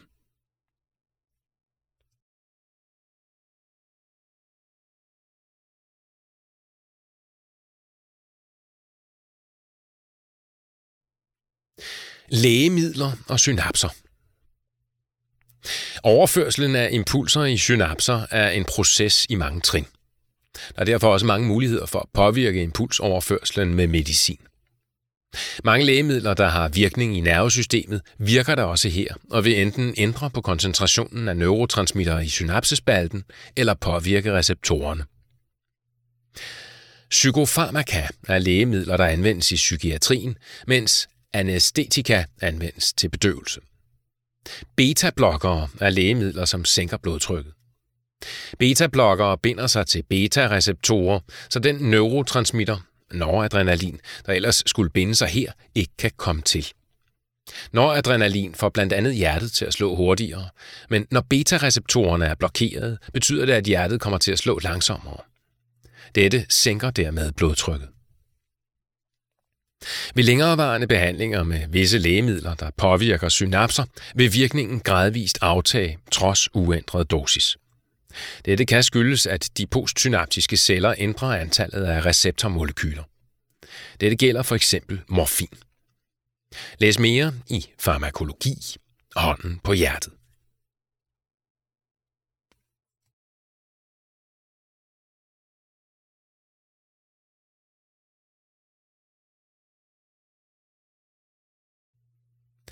Serotonin. Serotonin er en neurotransmitter, der er forbundet med glæde og lykkefølelse. Den dannes som en slags belønning, som man får, når man har gjort noget, der skaber tilfredshed. Sex udløser serotonin, og den afslappede følelse af tilfredshed efter sex skyldes blandt andet serotonin. Det kan imidlertid være forskelligt, hvad der udløser serotoninfrigørelse hos den enkelte. Nogle spiller i band, og andre tager på fisketur. I forbindelse med stofmisbrug, f.eks. ecstasy, kommer den lykkefølelse, stofferne kan skabe, i høj grad også fra serotonin, og dette er med til at skabe afhængighed. Såkaldte lykkepiller indeholder et lægemiddel, der virker i serotoninsynapser. Det hæmmer serotonin i at blive pumpet tilbage i det præsynaptiske neuron, det kom fra. Der vil derfor være mere serotonin end normalt i synapsespalten, og flere serotoninreceptorer end normalt vil være påvirket af serotonin. Dette har en antidepressiv virkning. Se farmakologi, hånden på hjertet.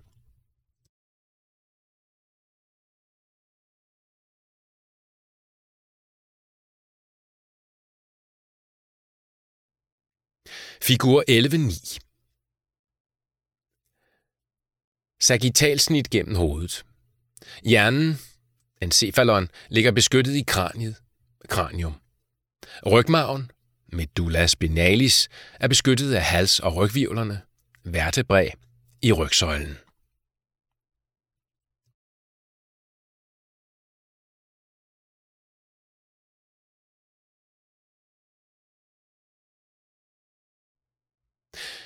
Figur 11.10.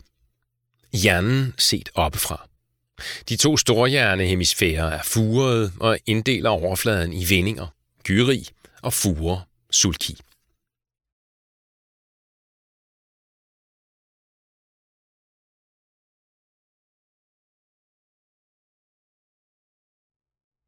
Figur 11.11. Overfladen af venstre storhjernehemisfære med angivelse af den centrale fure, sulcus centralis, samt inddeling i 4 lapper, lobi.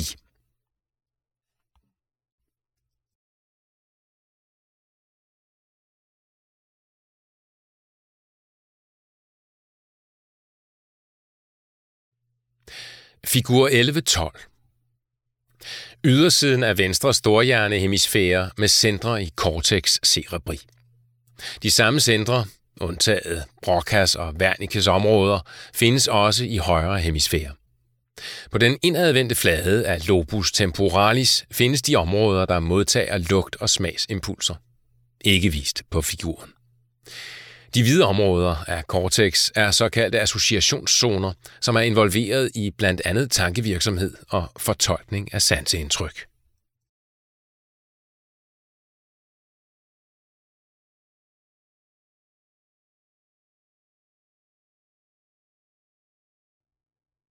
Neuroner i de motoriske og sensoriske centre. Hvert neuron i de motoriske og sensoriske centre har præcis forbindelse til bestemte celler i kroppen via en nervebane. Centrene kan derfor opdeles i, hvilke områder af kroppen neuronerne kommunikerer med. Den umiddelbare genetiske grundstruktur hos alle mennesker tildeler rigtig mange neuroner til især mund, tunge, hænder og fingre, og langt færre neuroner til f.eks. ben, arme og torso. Derfor har munden og fingrene de mest præcise bevægelser. For eksempel tale, synkning og finmotorik. Og den mest nuancerede følesansning. Den grundlæggende fordeling af områder ses på figur 11.13a+b. Figur 11.13a+b. af. Frontalsnit gennem hele gyrus præcentralis i en hemisfære. Her er skematisk angivet, hvilke muskelfunktioner de motoriske centres neuroner stimulerer. B. Frontalafsnit gennem en hemisfæres gyrus postcentralis, der tilsvarende viser, hvilke områder i kroppen de forskellige neuroner i de sensoriske centre modtager sanseimpulser fra. Områdernes størrelse er dog ikke en fuldstændig fastlåst konstruktion gennem hele livet, i det hjernen er plastisk, det vil sige neuroners synapsedannelse kan tilpasses. Plasticiteten påvirkes af, hvilke funktioner hjernen udfører. Hvis man målrettet træner særlige bevægelser eller typer af sansning, vil flere neuroner gradvist inddrages i dette, og funktionens område vil således udvides. Omvendt, hvis neuroners funktion reduceres. Denne plastiske tilgang er mulig i mange andre områder af hjernen.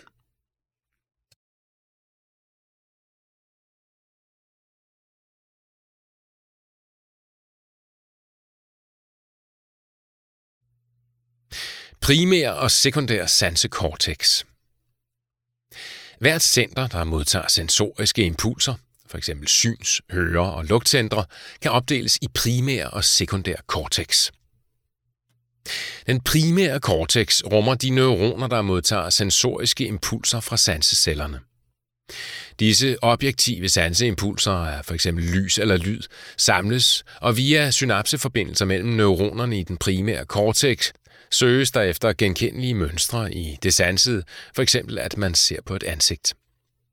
Fortolkningen af sanseindtrykkene forplanter sig via flere nerveforbindelser til neuronerne i de omkringliggende naboområder, der udgør den sekundære del af centret. Den sekundære kortex skaber mening i sanseindtrykket, det vil sige, hvad der er sanset og hvor det kommer fra. Her inddrages personens erfaring med tidligere lignende sanseoplevelser, så man f.eks. genkender, at det er lillebrors ansigt, man ser. Hvis den sekundære kortex får utilstrækkelig med sanseindtryk til at analysere sig frem til noget subjektivt meningsfyldt, vil den ofte selv automatisk fylde ud, så det bliver en personlig meningsfyldt sammenhæng. Dette er med til at forklare, hvorfor to personer, der er til stede og oplever nøjagtigt det samme, alligevel ofte får, eller rettere danner sig, lidt forskellige indtryk af det oplevede.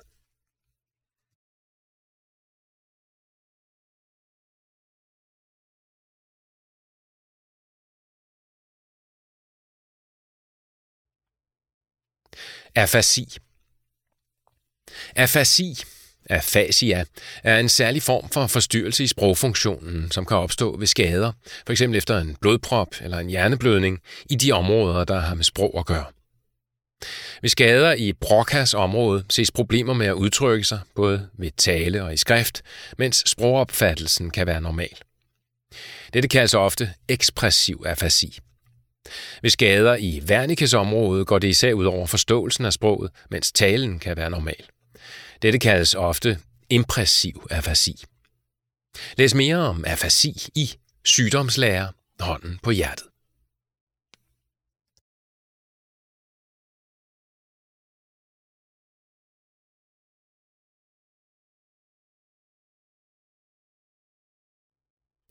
Cortex cerebri. Storhjernebarken, cortex cerebri, rummer samlet de neuroner, der danner bevidstheden. Bestemte områder af cortex udgør centre. Motoriske centre styrer skeletmuskler i modsatte kropshalvdel. Sensoriske centre modtager og fortolker impulser fra føle-, smerte- og temperaturreceptorer i modsatte kropshalvdel. Synscentre modtager og fortolker synsindtryk fra øjet.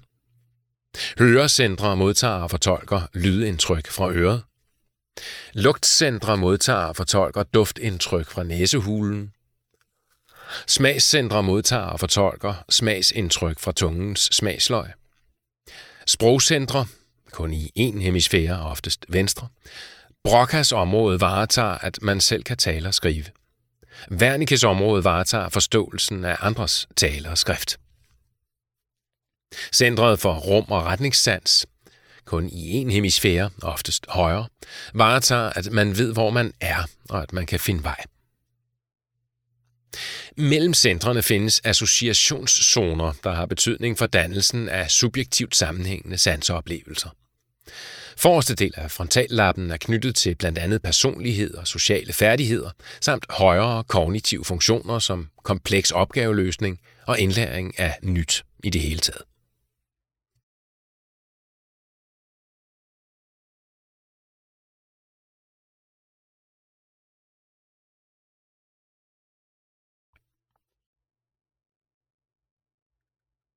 Diencephalon. Thalamus og hypothalamus, der omtales i dette afsnit, ligger i den del af hjernen, der helt korrekt kaldes mellemhjernen, diencephalon. Diencephalon er her, for overskuelighedens skyld, regnet med under cerebrum.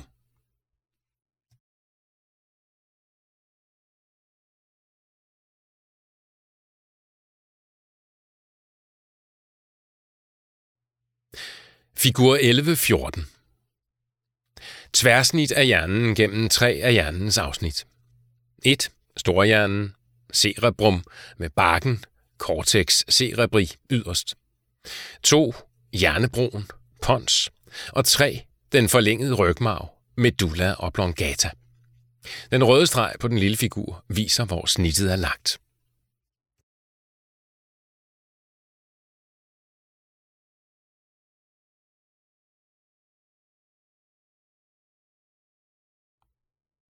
Figur 11.15. Skematisk oversigt over samarbejdet mellem hjernens forskellige afsnit og det limbiske system. Grå farve angiver bevidstheden, mens blå angiver ikke-bevidste afsnit. De blå pile viser nervebaner mellem de forskellige afsnit.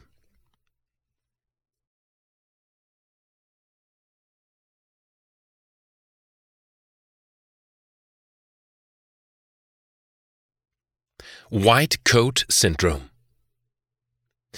Visse patienter får angst ved bare at se en person i hvid kittel eller ved at komme ind i hospitalsmiljøet. Dette benævnes ofte white coat syndrome eller white coat hypertension. Som antydet i ordvalget kan syndromet resultere i øget puls og forhøjet blodtryk, hvilket vil give upålideligt høje målinger af disse. Patienten kan også have svært ved at koncentrere sig om f.eks. konkrete informationer ved sygdommen eller behandlingen.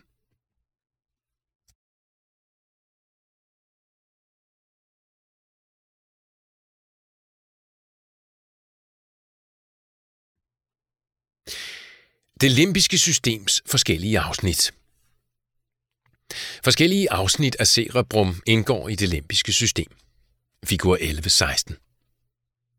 Hippocampus ligger i temporallapperne, også kendt som tændingelapperne. Området har form som en søhest, deraf navnet.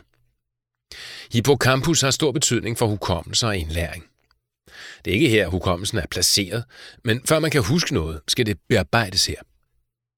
Skader i hippocampus betyder derfor, at man har svært ved at huske nutiden, mens man sagtens skal huske tiden før skaden. Da det at lære noget nyt bygger oven på det, man har lært tidligere, har hippocampus også stor betydning for indlæring. Nucleus amygdala, mandelkernen, ligger i forlængelse af hippocampus. Amygdala har betydning for den emotionelle favning af sanseindtrykkene på deres vej til bevidstheden. Området er i høj grad involveret i stærke følelser som frygt og angst, og personer med angst har faktisk ofte forstørret amygdala. Lugtcentrene ligger i temporallapperne og har direkte forbindelse til det limbiske system. Figur 11.15. I forhistorisk tid, da vores forfædre var primitive væsener, havde lugtesansen antageligt større betydning end nu, når man skulle opdage fjender eller finde en mage. Lugtesansen opleves af mange som særligt direkte i stand til at bringe erindringer frem, både gode og dårlige minder. Gyrus singuli ligger på hemisfærens inderside over corpus callosum. Gyrus singuli har blandt andet betydning for at koordinere sanseindtryk med erindringen og afpasse vores adfærd til omgivelserne. Figur 11.16. Det limbiske system består af flere hjerneafsnit. Gyrus singuli, nucleus amygdala og hippocampus.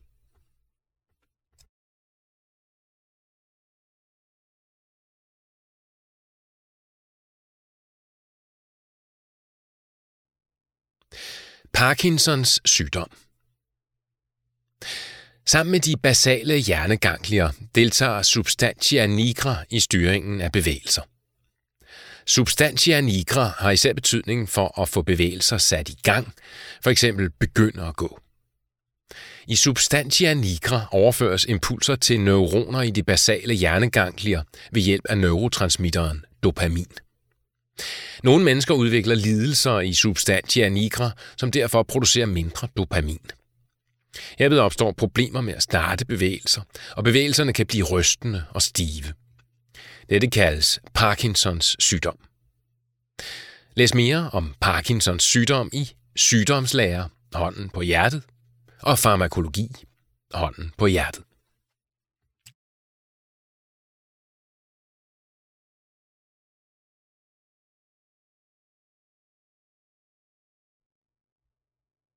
Alkohol og cerebellum. Alkohol i større mængder påvirker nervesystemets funktioner. I cerebellum ses typisk nedsat koordination af bevægelserne, så ellers kendte bevægemønstre bliver usikre og for voldsomme. Det kan også blive svært at holde balancen.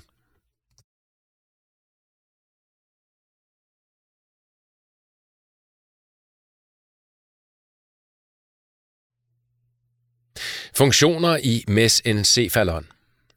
I mesencephalon, øverst i hjernestammen, findes et område, hvor der er ubevidste reflekscentre for syns- og hørebaner på deres vej til syns- og hørecentre.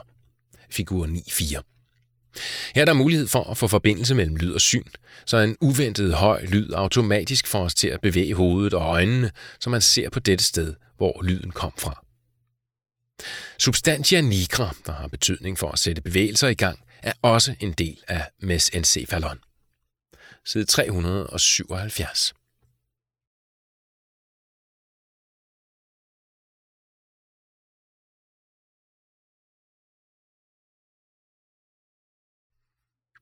Vurdering af bevidsthedsniveau. Når man skal vurdere patienters bevidsthedsniveau i klinisk sammenhæng, vurderer man blandt andet om sanseindtryk medfører aktivitet i retikulær substansen og dermed i bevidstheden. Hvis patienten ikke er umiddelbart bevidst eller vågen, vil man trinvis og i en bestemt rækkefølge sanse påvirke patienten ved først at tale og berøre let, og hvis dette ikke giver reaktion, påfører smerte. Patientens respons eller mangel herpå vil afspejle bevidsthedsniveauet. Der findes flere forskellige scoringsskalaer til bevidsthedsvurdering.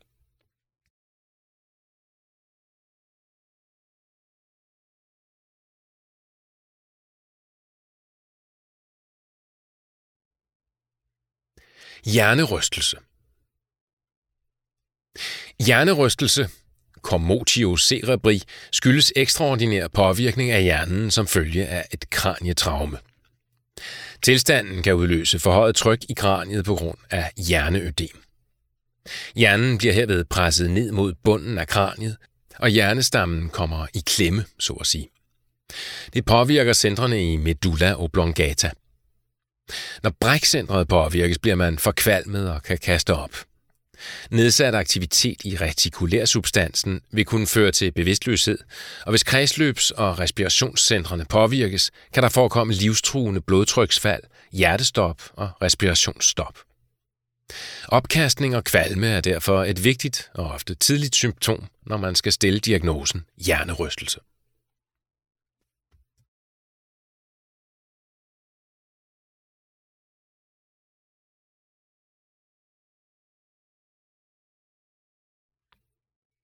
Centre i cerebellum og hjernestammen.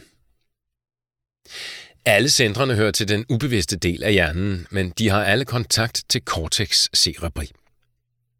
I cerebellum findes centre for ligevægt, holder kroppen i balance, så man blandt andet ikke vælter, muskelkoordination, justerer graden af muskelkontraktion, særligt ved bevægelse, muskeltonus, afstemmer den konstante muskelspænding, tonus, der stabiliserer led.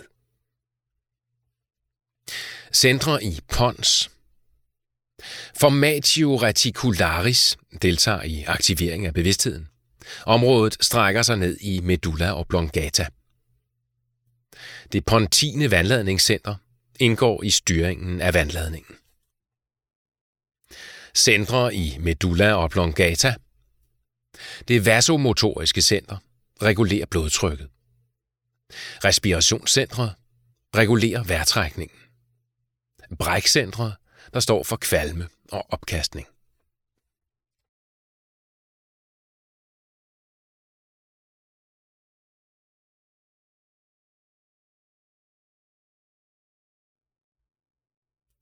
Blod-hjernebarrieren, lægemidler og andre stoffer. Alkohol og organiske opløsningsmidler er eksempler på hydrofobe stoffer, der hurtigt vil trænge gennem blod-hjernebarrieren og ind i hjernen, hvis de findes i blodet. Overdreven indtagelse af disse stoffer kan derfor give hjerneskade. Narkosemidler er også hydrofobe og fordeler sig også hurtigt til hjernen, hvilket udnyttes, når en patient lægges i fuld narkose. Når hensigten er, at hjernecellerne skal behandles, som for eksempel med psykofarmaka, må lægemidlet derfor være hydrofobt. Hydrofile stoffer har generelt svært ved at trænge ind til hjernen.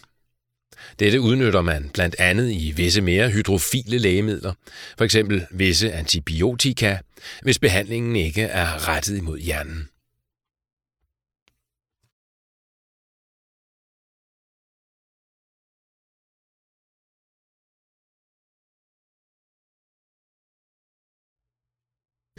Figur 11.17. Rygmarven, medulla spinalis, er placeret i rygsøjlen, der er delvist fjernet på figuren.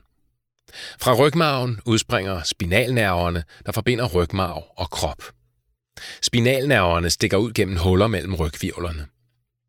Noget af hoften er i venstre side fjernet, så spinalnerverne her lettere kan ses.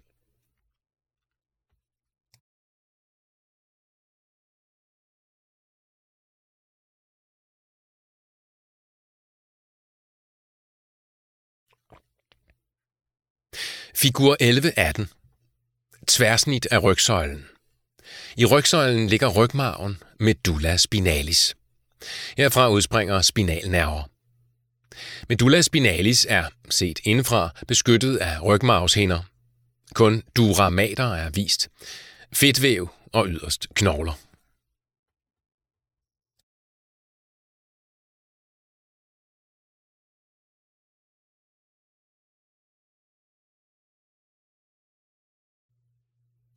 Figur 11.19. Tværsnit af rygmarven, medulla spinalis. I den hvide substans findes mange aksoner og dendritter, der er omgivet af myelinskede. Myelinskeden indeholder meget fedt, myelin, og er derfor hvid. Den grå substans består mest af neuronernes cellekroppe og er derfor grå, idet cellekroppene ikke er omgivet af myelin.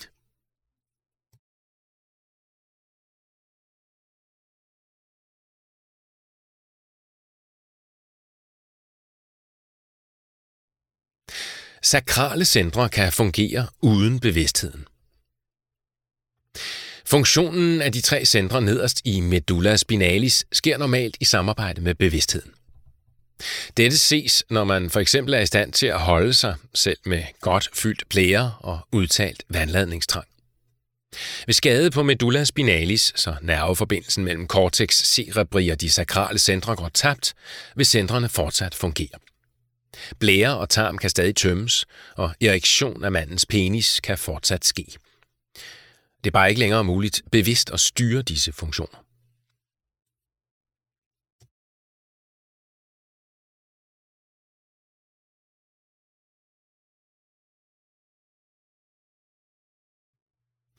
Den hvide og grå substans i medulla spinalis. Aksonerne i medulla spinalis er samlet i bundter, der kaldes ledningsbaner. Ledningsbanerne er samlet i strenge. De strenge, der ligger mod mavesiden, ventralt, i medulla spinalis, kaldes forstrenge, figur 11.20. I forstrengene ligger sensoriske nervebaner, der indeholder aksoner fra neuroner, der sender impulser fra kroppens sanseceller til hjernen. I bagstrengene ligger også sensoriske nervebaner. Sidestrengene indeholder derimod både sensoriske og motoriske nervebaner. De motoriske nervebaner indeholder aksoner fra neuroner, der sender impulser til kroppens skeletmuskler. Den grå substans danner en H-formet figur. De to ventrale af H's ben kaldes forhorn, ventralhorn, mens de ben, der vender bagud, kaldes baghorn, dorsalhorn. I dele af medulla spinalis findes også sidehorn, lateralhorn. Ventralhornene indeholder cellekroppe til motoriske neuroner, der indgår i motoriske nervebaner. Side 403. Nervebanerne startede i de motoriske centre og er efter overkrydsning fortsat ned gennem en sidestreng i rygmarven. Neuronernes akson fortsætter ud i nærmeste spinalnerve og ender ved en skeletmuskel. Her danner det synapse til flere muskelceller i musklen. Figur 1137. Der ligger mange parallelle neuroner, som samlet kan stimulere alle muskelceller i en muskel. Dorsalhornene indeholder cellekroppe til sensoriske neuroner, der modtager impulser fra sanseceller i kroppen. Neuronernes aksoner fører impulserne videre op til hjernen gennem sensoriske nervebaner. Lateralhornene findes i de midterste segmenter af medulla spinalis, hvor de 12 thorakale samt de to øverste lumbale spinalnerver udspringer. Figur 1138. Lateralhornene indeholder cellekroppe til sympatiske neuroner, der sender impulser til kroppens organer. Side 408. Figur 1120. Tværsnit af medulla spinalis. På figuren ses, hvordan den hvide substans er inddelt i strenge. De sensoriske strenge, gule, indeholder sensoriske nervebaner med aksoner, som fører sanseindtryk til hjernen. De motoriske strenge, grønne, indeholder motoriske nervebaner, hvor aksoner fører impulser til kroppens skeletmuskler.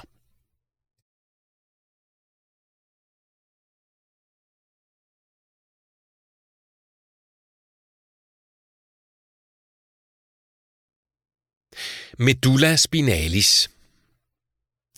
Rygmarven, medulla spinalis, er den del af centralnervesystemet, der forbinder krop og hjerne. Her løber nervebaner med sanseimpulser fra kroppens sanseceller til hjernen og motoriske impulser den modsatte vej fra hjernen til skeletmuskler og kroppens organer. Nederst i medulla spinalis findes centre for defekation, miktion og for kønsorganernes funktion i forbindelse med sex og forplantning.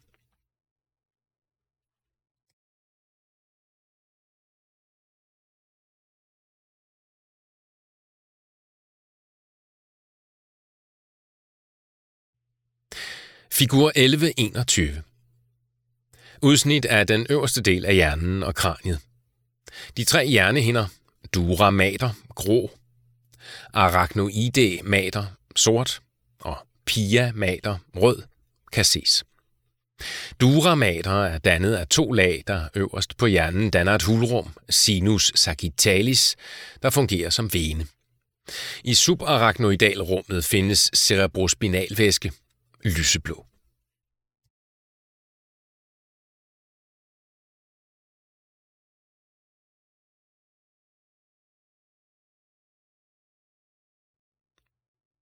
Dura maters folder.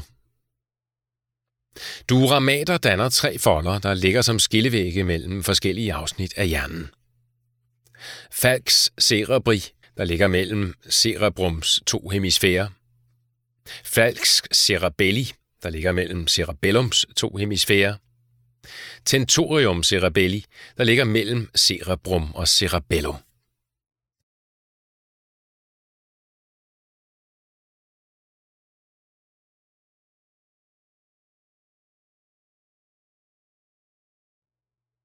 Meningitis. Hjernehindebetændelse, meningitis, skyldes i de fleste tilfælde infektion med enten bakterier eller virus, men i sjældne tilfælde kan det skyldes svampe. Sjældnere kan årsagen være påvirkning med toksiske stoffer eller en allergisk reaktion. Tilstanden kan skade nervevævet, der ligger under meninges, med alvorlige komplikationer og i værste fald døden til følge.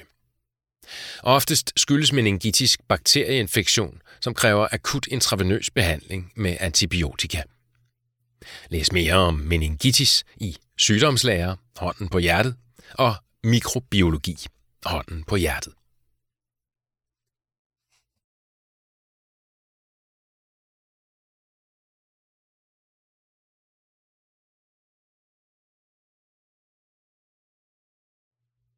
Rygmarvshindernes hulrum. I daglig praksis anvendes navnene på nogle af rygmarvshindernes hulrum. Ved en epidural blokade gives lokalbedøvende stof i rummet uden på dura mater. Herfra siver stoffet gennem de øvrige meninges til rygmarven, hvor de smerteførende neuroner forhindres i at sende impulser til hjernen. Et subduralt hæmatom er en blodansamling under dura mater.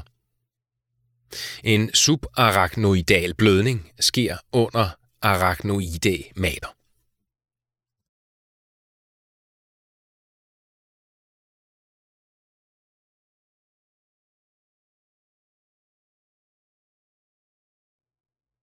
Figur 11.22. I hjernen findes 4 hulrum, ventrikler. Her dannes cerebrospinalvæske. Væsken strømmer fra de 2 lateralventrikler til 3. ventrikel og herfra videre til 4. ventrikel. Fra 4. ventrikel strømmer cerebrospinalvæsken under cerebellum ud i subarachnoidalrummet. Ikke vist på figuren.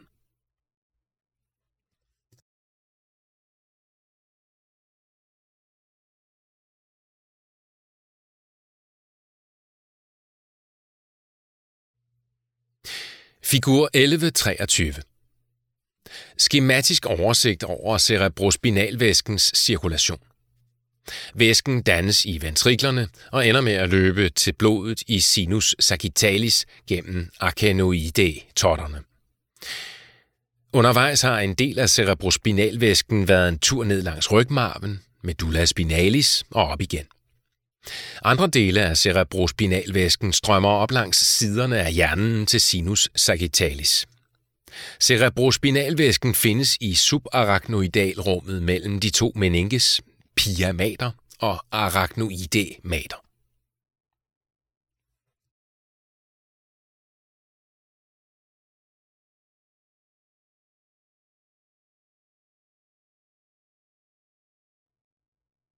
Meninges og cerebrospinalvæske. Centralnervesystemet, hjerne og rygmarv er omgivet af 3 hinder. Pia mater, inderst, indeholder blodkar. Arachnoidea mater, midterst, har stive tråde, der danner mellemrum ind mod pia mater. I mellemrummet, subarachnoidalrummet, findes cerebrospinalvæske. Dura mater, yderst, er hård og stærk. Omkring hjernen findes 2 durablade, hvor det inderste foldes til skillevægge, der adskiller højre hemisfære fra venstre og cerebrum fra cerebellum. Cerebrospinalvæsken dannes i ventriklerne centralt i hjernen. Den dannes ud fra blod og strømmer langsomt gennem ventrikelsystemet og under cerebellum videre ud i subarachnoidalrummet. Cerebrospinalvæsken har flere funktioner. Virker støddæmpende ved slag mod hovedet. Giver hjernen opdrift, så den flyder og ikke får trykskader.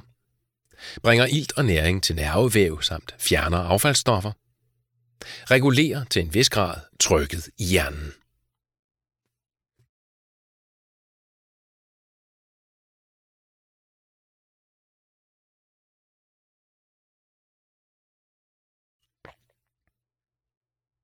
Lumbal punktur. Ved en lumbal punktur tager man en prøve af cerebrospinalvæsken. Prøven tages ved at føre en kanyle gennem dura mater og ind i subarachnoidalrummet, hvor cerebrospinalvæsken findes. Figur 11.24. Hvis kanylen føres ind mellem 3. og 4. lændehvirvel, lumbalvirvel, kan det gøres uden at beskadige medulla spinalis, som slutter lidt højere oppe ved 2. lumbalvirvel. Pia mater slutter også ved 2. lumbalvirvel, mens arachnoidea mater fortsætter helt ned til 2. sakralvirvel. Der bliver derfor et stykke fra 2. lumbalvirvel til 2. sakralvirvel, hvor der findes cerebrospinalvæske, men hvor medulla spinalis ikke når ned. Ved meningitis vil der være både proteiner og øget antal hvide blodlegemer, leukocytter, i cerebrospinalvæsken. Hvis infektionen skyldes bakterier, er glukoseindholdet i væsken lavt, fordi bakterierne bruger glukosen i deres stofskifte. Fra væskeprøven kan man bestemme, hvilken mikroorganisme, der har forårsaget infektionen, og hvilket antibiotikum, der eventuelt kan bekæmpe mikroorganismen. Læs mere i mikrobiologi, hånden på hjertet, og farmakologi, hånden på hjertet. Ved subarachnoidale blødninger, f.eks. ved hovedtraumer, vil der typisk være røde blodlegemer, erytrocytter, i cerebrospinalvæsken. Figur 11.24. Ved en lumbalpunktur udtages en prøve af cerebrospinalvæsken. En kanyle føres ind i subarachnoidalrummet, hvor cerebrospinalvæsken findes. Kanylen føres ind mellem tredje og fjerde lumbalvirvel for ikke at beskadige medulla spinalis.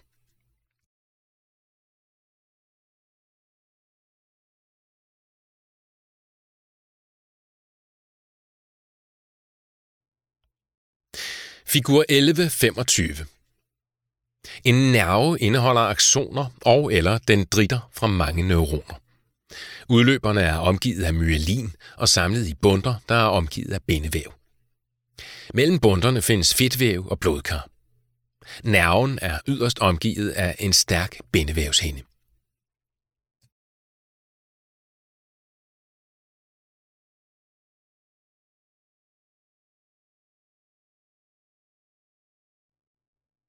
Figur 11.26. Oversigt over de 12 par hjernenerver, men bemærk, at kun de 12 i venstre side er vist. De hjernenerver, der har sensoriske nervebaner, er orange. Disse hjernenerver fører sanseindtryk til hjernen. Grøn farve angiver hjernenerver med motoriske nervebaner, enten somatiske til nogle af ansigtets og halsens muskler, eller parasympatiske, autonome nervebaner til blandt andet spytkirtler og forskellige organer i bryst- eller bughulen.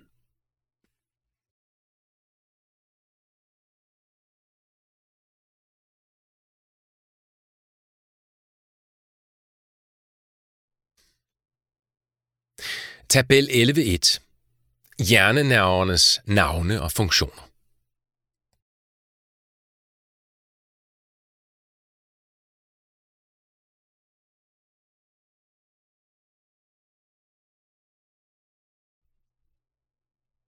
Figur 11.27.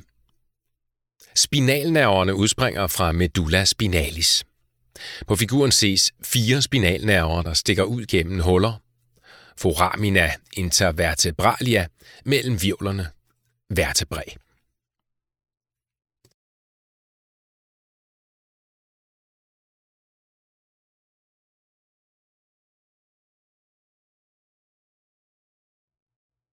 Figur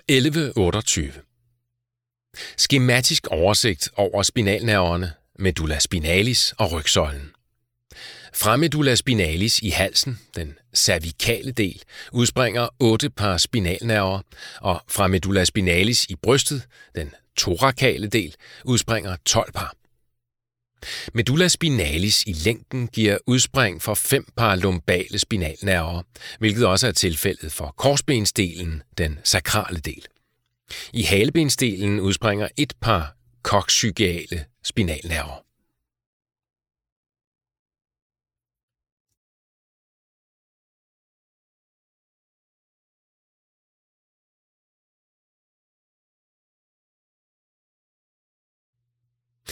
Figur 11.29. Udsnit på tværs af medulla spinalis. Spinalnerverne udspringer som forreste og bagerste rødder, der løber sammen til spinalnerver. Spinalnerverne deler sig igen til forreste og bagerste grene. Alle neuroner i en spinalnerves forreste rod er motoriske, mens de i den bagerste rod er sensoriske.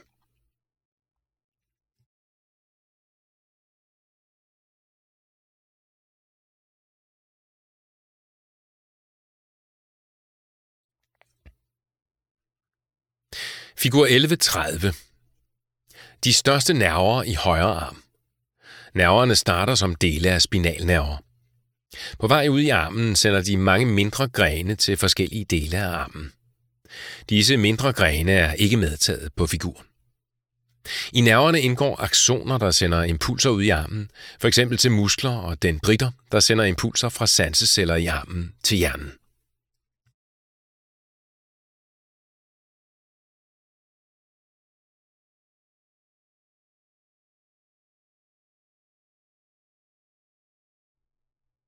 Spinalnervernes rødder. I den bagerste rod er alle neuroner sensoriske. De kommer altså fra sanseceller og danner synapser i baghornene med neuroner, der fører videre til hjernen. På den bagerste rod findes en fortykkelse, et spinalganglion. Ganglionet dannes her, fordi de sensoriske neuroner har deres cellekrop her. De sensoriske neuroner har altså meget lange dendritter, der fører impulserne fra sansecellerne til nervecellekroppen, og et helt kort axon, der fører impulserne til medulla spinalis. De forreste rødder indeholder motoriske neuroners axoner, der fører impulser til musklerne. Neuronernes cellekrop ligger i medulla spinalis, hvor de har modtaget impulserne fra synapser i forhornene.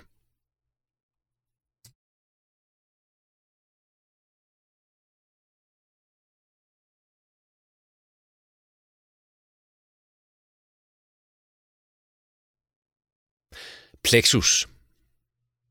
En del af spinalnervernes forreste grene fletter sig sammen til plexus. Et plexus er et samlingspunkt af mange nerver, der skal omfordeles til nye nerver. Spinalnervernes plexus er placeret lige hvor spinalnerverne forlader hvirvelsøjlen. I plexus vil axoner og dendritter, der ankommer med forskellige spinalnerver, men som skal fortsætte til samme område af kroppen, samles og afgå fra plexus i nye nerver. De bagerste grene danner ikke plexus. Plexus cervicalis dannes af de fire øverste cervikalnerver. Herfra afgår nervus phrenicus til diafragma og grene til halsens muskler. Plexus brachialis dannes af grene fra de fire nederste cervikalnerver. Figur 1130. Fra plexus afgår armens nerver, nervus radialis, nervus ulnaris og nervus medianus. Der afgår også nerver til muskler i skulder og thorax. Plexus lumbalis dannes af de fire øverste lumbalnerver, figur 1131a. Herfra afgår nervus femoralis til låret. Desuden afgår nerver til bugvæggens muskler. Plexus sacralis dannes af grene fra femte lumbalnerve og alle fem sakralnerver. Herfra afgår nervus pudendus til bækkenbund, kønsorganer og nederste del af tarmen. Kroppens største nerve, ischiasnerven, nervus ischiaticus, starter også her, figur 1131b.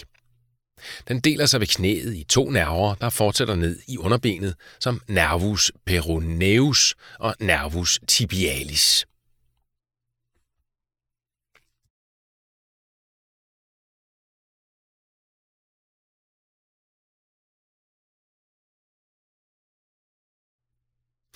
Figur 1131a plus b. Nerverne i benet, højre.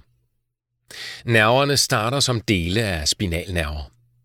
På vej ud i benet forgrener nerverne sig til mange mindre grene ud i forskellige dele af benet. De mindste af disse grene er ikke medtaget på figuren. I nerverne indgår axoner, der sender impulser ud i benet, f.eks. til muskler og dendritter, der sender impulser fra sanseceller i benet til hjernen. A. De største nerver i forreste del af højre ben. B. De største nerver i bagerste del af højre ben.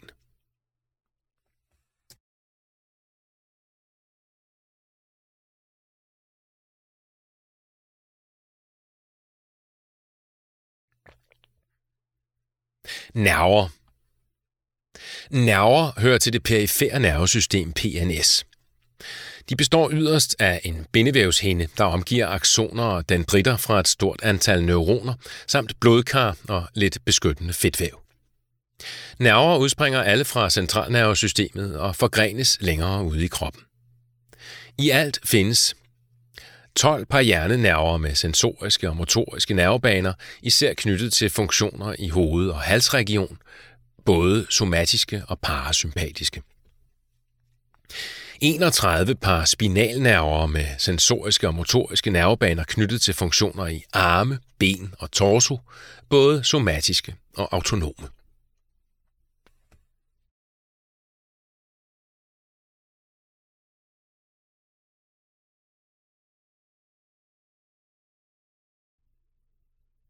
Sensoriske nervebaner i medulla spinalis og hjernen.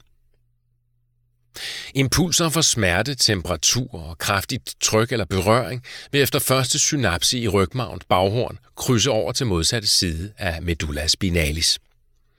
Herfra løber impulserne gennem nervebanens andet neuron i side- eller forstrænge mod hjernen. Figur 1132. Neuroner fra sanseceller for let tryk eller berøring samt for stillingssansen vil efter første synapse fortsætte op i den side af medulla spinalis, hvor de kommer ind. Impulserne løber i bagstrænge til medulla oblongata, hvor de igen danner synapse. Fra denne synapse sendes både impulser gennem neuroner, der fører til cerebellum i samme side, og neuroner, der krydser over til cerebrum i modsat side. Figur 1133. Figur 1132. Figuren viser nervebaner for smerte, temperatur og kraftigt tryk, berøring i huden. Første neuron, 1, i nervebanen ankommer gennem spinalnervernes bagerste rødder til baghornene i medulla spinalis. Her er der synapse til banens andet neuron, 2, der krydser over til modsatte side af medulla og fortsætter op gennem side- eller forstrænge. I thalamus er der synapse til banens tredje neuron, der fører impulserne til sensoriske centre i cortex cerebri. Samtidig sendes impulsen i et andet neuron til det limbiske system. Ikke vist. Figur 1133. Figuren viser nervebaner for stillingssans og let tryk, berøring i huden. Første neuron, 1, i nervebanen ankommer gennem spinalnervernes bagerste rødder til baghornene i medulla spinalis. Her er der synapse til banens andet neuron, 2, der fortsætter op gennem bagstrængen i samme side af rygmarven.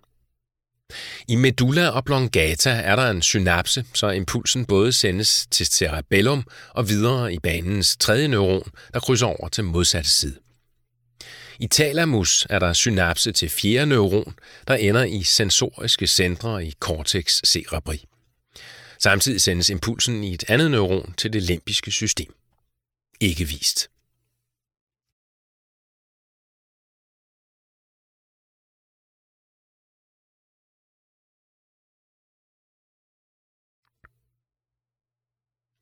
Figur 1134. Neuroner, der fører smerteimpulser mod hjernen, har synapser i rygmarvens baghorn. Parallelt med smerteførende neuroner løber neuroner for let tryk og berøring. Hvis man har et sted, der gør ondt, kan man massere det. De impulser, der herefter sendes gennem neuronerne for let tryk og berøring, overføres i synapser til små indskudsneuroner, sort. Indskudsneuronerne danner inhibitoriske synapser med de smerteførende neuroner. I disse synapser frigiver indskudsneuronerne neurotransmitter i form af opioider, endorfiner, der hæmmer udsendelse af impulser i de smerteførende neuroner. Resultatet bliver færre smerteimpulser, der løber videre til hjernen, og dermed opfattes der mindre smerte.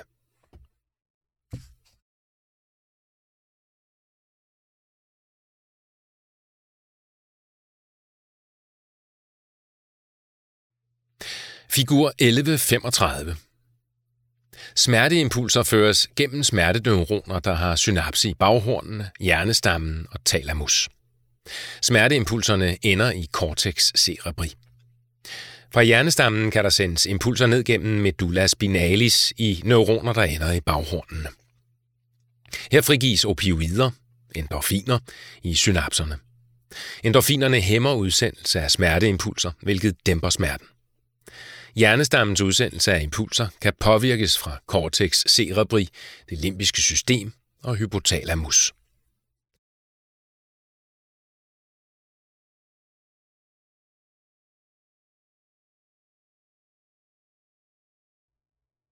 Smertestillende lægemidler. Smertestillende lægemidler, analgetika, virker på forskellige måder. Nogle analgetika virker i det perifere nervesystem, hvor de begrænser stimuleringen af nociceptorer.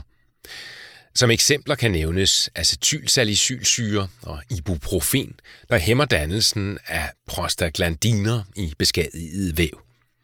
Da prostaglandiner aktiverer nociceptorer, vil mængden af smerteimpulser, der dannes, blive mindre. Opioider, som f.eks. morfin, er analgetika, der blandt andet virker i indskudsneuronernes synapser, hvor de binder til opioidreceptorerne og medfører hæmning af smerteimpulsers overførsel til næste neuron i smertebanen. Dermed begrænses antallet af smerteimpulser, der når til cortex cerebri i centralnervesystemet og dermed til bevidstheden. Læs mere i farmakologi, hånden på hjertet.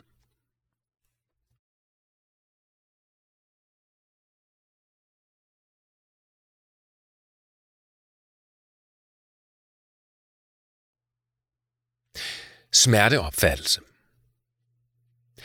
Smertesanseceller, nociceptorer, findes i det meste af kroppen og afsender smerteimpulser, når der sker vævsskade eller er fare for det. Dette udløser smerte. Smerten opleves dog først, i det smerteimpulserne når cortex cerebri. Nociceptorer stimuleres af mekanisk påvirkning som stød, slag, stræk og vrid, termisk påvirkning ved ekstrem varme eller kulde, kemisk påvirkning fra f.eks. syre, K+, prostaglandiner og histamin. Smerteimpulserne sendes via smertebaner, der undervejs også leder impulserne til det limbiske system. Her kobles det emotionelle sammen med smerten, og denne sammenkobling kan via hypothalamus starte et stressrespons. Kroppen har mulighed for at dæmpe smertesignalet ved hjælp af endorfiner, så færre impulser når frem til bevidstheden. Mange faktorer kan have betydning for, hvordan en given smerte opleves, blandt andet personens humør.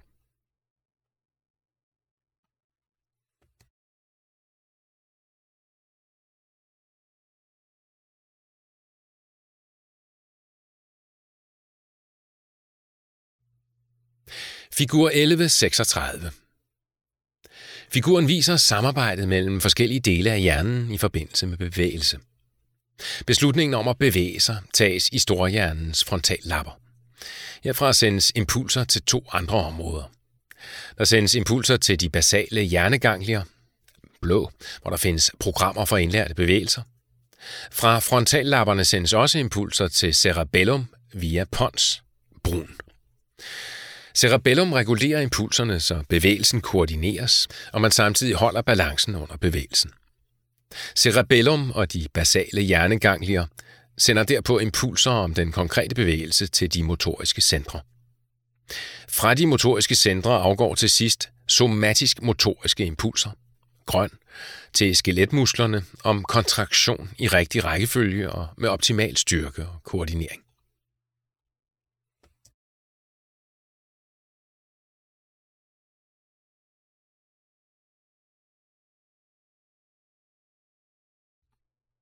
Figur 1137. De somatisk-motoriske impulser løber i nervebaner fra cortex cerebri til muskelcellen, der skal kontrahere. Aksonet fra første motoriske neuron, 1, i nervebanen strækker sig fra cellekroppen i det motoriske center i cortex cerebri via medulla oblongata, hvor det krydser over til modsat side og fortsætter gennem medulla spinalis' sidestreng for til sidst at dreje ud i forhornet. Her danner aksonet en synapse til nervebanens andet neuron, 2, der leder impulserne gennem spinalnervens forreste rod og videre ud gennem en nerve til skeletmusklen, hvor impulsen overføres i motoriske endeplader.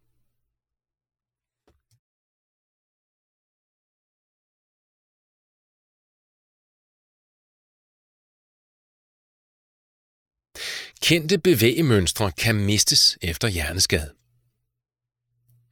En akut hjerneskade i form af et slagtilfælde, apopleksi af cerebri, kan medføre skader på de basale hjerneganglier, så man ikke længere kan udføre selv banale kendte bevægemønstre som at knappe en skjorte, bruge en kniv og gaffel eller børste tænder.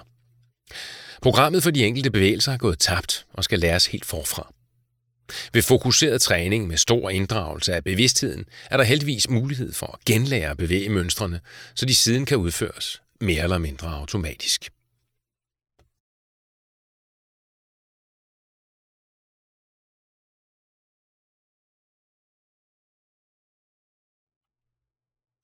simple og sammensatte somatiske reflekser. Når der er etableret forbindelse mellem sensoriske og motoriske neuroner, er der dannet en refleksbue. I simple reflekser er der kun et enkelt indskudsneuron mellem sensorisk neuron og motorisk neuron, og refleksen foregår kun på ét niveau i medulla spinalis. Figur 1138. Et eksempel på en simpel refleks er patellarefleksen. Patella er lig med knæskallen. Et slag på senen under knæskallen føres til medulla spinalis gennem et sensorisk neuron. Via et enkelt indskudsneuron føres impulserne til et motorisk neuron, der får benet til at udføre et lille spjæt eller en sparkebevægelse. Figur 1138. I en simpel refleks ankommer sanseindtryk fra sanseceller til rygmarvens baghorn. Her er der synapse til et indskudsneuron, der fører impulsen til et motorisk neuron, der sender impulsen til en muskel. I sammensatte reflekser vil den sensoriske impuls udløse impulser i flere motoriske neuroner og inddrage flere niveauer i medulla spinalis. Alle de tillærte reflekser, som at cykle, spille klaver eller dreje en proptrækker, er sammensatte reflekser.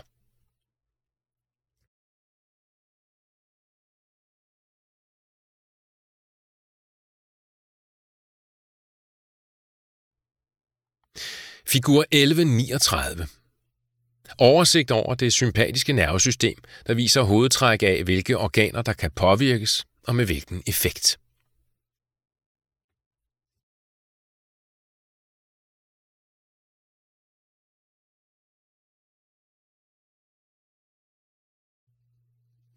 Det sympatiske nervesystems anatomi. De sympatiske neuroner afgår fra medulla spinalis i sidehornene, lateralhornene. Lateralhorn findes i det niveau af medulla spinalis, der hører til thorax og de to øverste lumbalvirvler, figur 1139 og 1140b. Herfra løber axonerne gennem spinalnervernes forreste rødder, som de hurtigt forlader, og drejer ind i den sympatiske grænsestreng, truncus sympaticus. Den sympatiske grænsestreng forbinder alle de sympatiske neuroner, der kommer fra medulla spinalis med hinanden, og med de neuroner, der skal føre impulserne til organerne. Der er en streng i hver side, der går fra den øverste ende af rygsøjlen til den nederste. Formålet med den sympatiske grænsestreng er, at et mindre antal neuroner fra medulla spinalis spreder impulsen gennem mange neuroner, så alle organerne påvirkes samtidig. Ligesom strøm i en forlængerledning med en stikdåse med plads til flere stik kan spredes til både tv, pc, brødrester og støvsuger på en gang. Disse neuroner indgår i nerver, der danner plexus, inden de når ud til organerne. Et af disse plexus, plexus coeliacus eller solar plexus, ligger der, hvor truncus coeliacus afgår fra aorta. Figur 223. Fra solar plexus er der forbindelse til mave-tarmkanal, nyre og binyremarv. Slag mod dette sted kan medføre, at blodkarrene i mave-tarmkanalen dilaterer. Herved falder blodtrykket, man bliver svimmel, og man kan i nogle tilfælde besvime. I synapserne i den sympatiske grænsestreng overføres impulserne ved hjælp af neurotransmitteren acetylkolin, mens synapserne, hvor de sympatiske nervebaner ender ved organerne, benytter neurotransmitteren noradrenalin. Figur 1140a plus b. A. Figuren viser den sympatiske grænsestrengs placering i kroppen. B. Den sympatiske grænsestreng består af neuroner, der er forbundet med hinanden, så sympatiske impulser fra medulla spinalis fordeles op og ned i grænsestrengen. Derfor stimuleres alle målorganer i kroppen samtidig. Neuronerne udspringer i medulla spinalis' sidehorn, løber gennem forhorn og ud i spinalnervers forreste rod og ind i grænsestrengen. I grænsestrengen er der synapser til neuroner, der fører impulserne til organerne.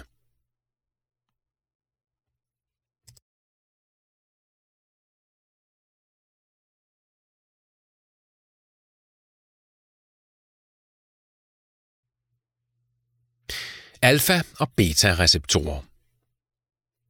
Der findes flere forskellige typer af alfa- og beta-receptorer på vævscellerne i de sympatiske neuroners synapser. I tabellen gives en række eksempler på, hvor i kroppen de forskellige typer receptorer er placeret, samt hvilken virkning bindingen af noradrenalin udløser.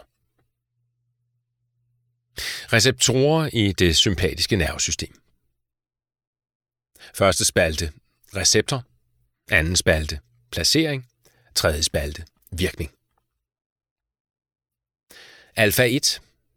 Glat ringmuskulatur i arterioler, undtagen i hjerte, hjerne og nyre. Karkontraktion. Beta 1. Hjertet. Øget puls, slagvolumen og hastighed på udbredelse af impulser. Beta 1. Glat muskulatur i mavetarmkanaler og urinblære. Nedsat peristaltik og hæmmet blæretømning. Beta 1. Fedtdepoter. Frigivelse af fedtsyre fra fedtdepoter til blod.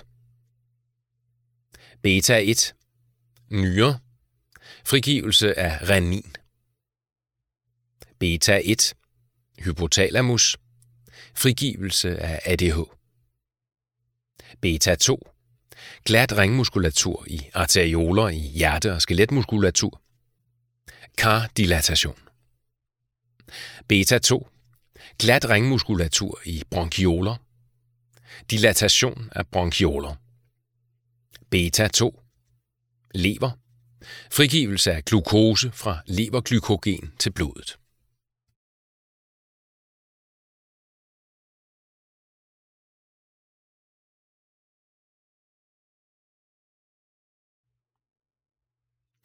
Figur 11.41. Oversigt over det parasympatiske nervesystem, der viser hovedtræk af, hvilke organer, der kan påvirkes, og med hvilken effekt.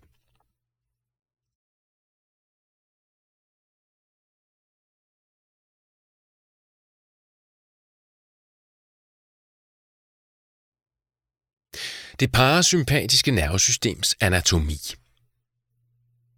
De parasympatiske neuroner løber i spinalnerver fra den del af medulla spinalis, der hører til sakralvirvel nummer 2-4, og fra hjernestammen i 3., 7., 9. og 10. hjernenerve. Parasympatiske neuroner splitter op i mange synapser, når de når til et organ, så hver impuls stimulerer mange celler i organet. Overførslen af impulser sker med neurotransmitteren acetylkolin i alle synapser i de parasympatiske nervebaner.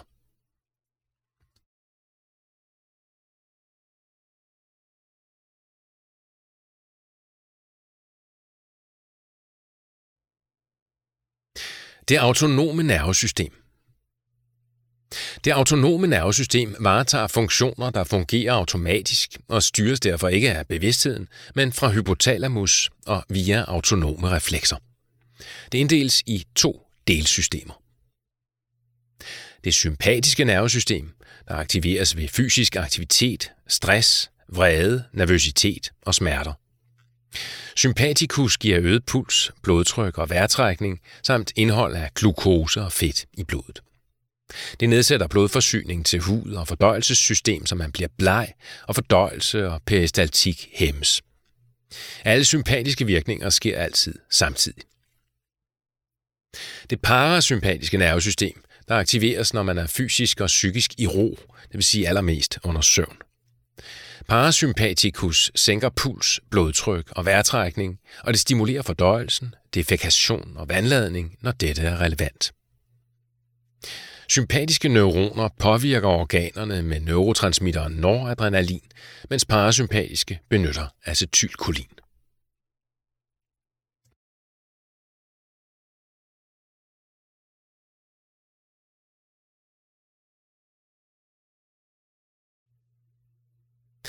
Neurotransmittere relateret til søvn og vågenhed. Eksempler på signalstoffer, der er med til at stimulere søvn og hæmme vågenhed, er træthedshormonet melatonin, side 430, der dannes i koglekirtlen corpus pineale, og den inhibitoriske neurotransmitter GABA, gamma-aminosmørsyre, der hæmmer de hjernekerner, der aktiverer bevidstheden. Modsat er vågensignalstoffet hypokretin, eller orexin, der dannes i hypothalamus, samt en lang række neurotransmittere som acetylkolin, serotonin, noradrenalin, histamin og dopamin, involveret i at stimulere opvågning samt at fastholde bevidstheden i vågen tilstand. Neurotransmitterne anvendes også mange andre steder i hjernens synapseforbindelser, hvor de er involveret i helt andre funktioner.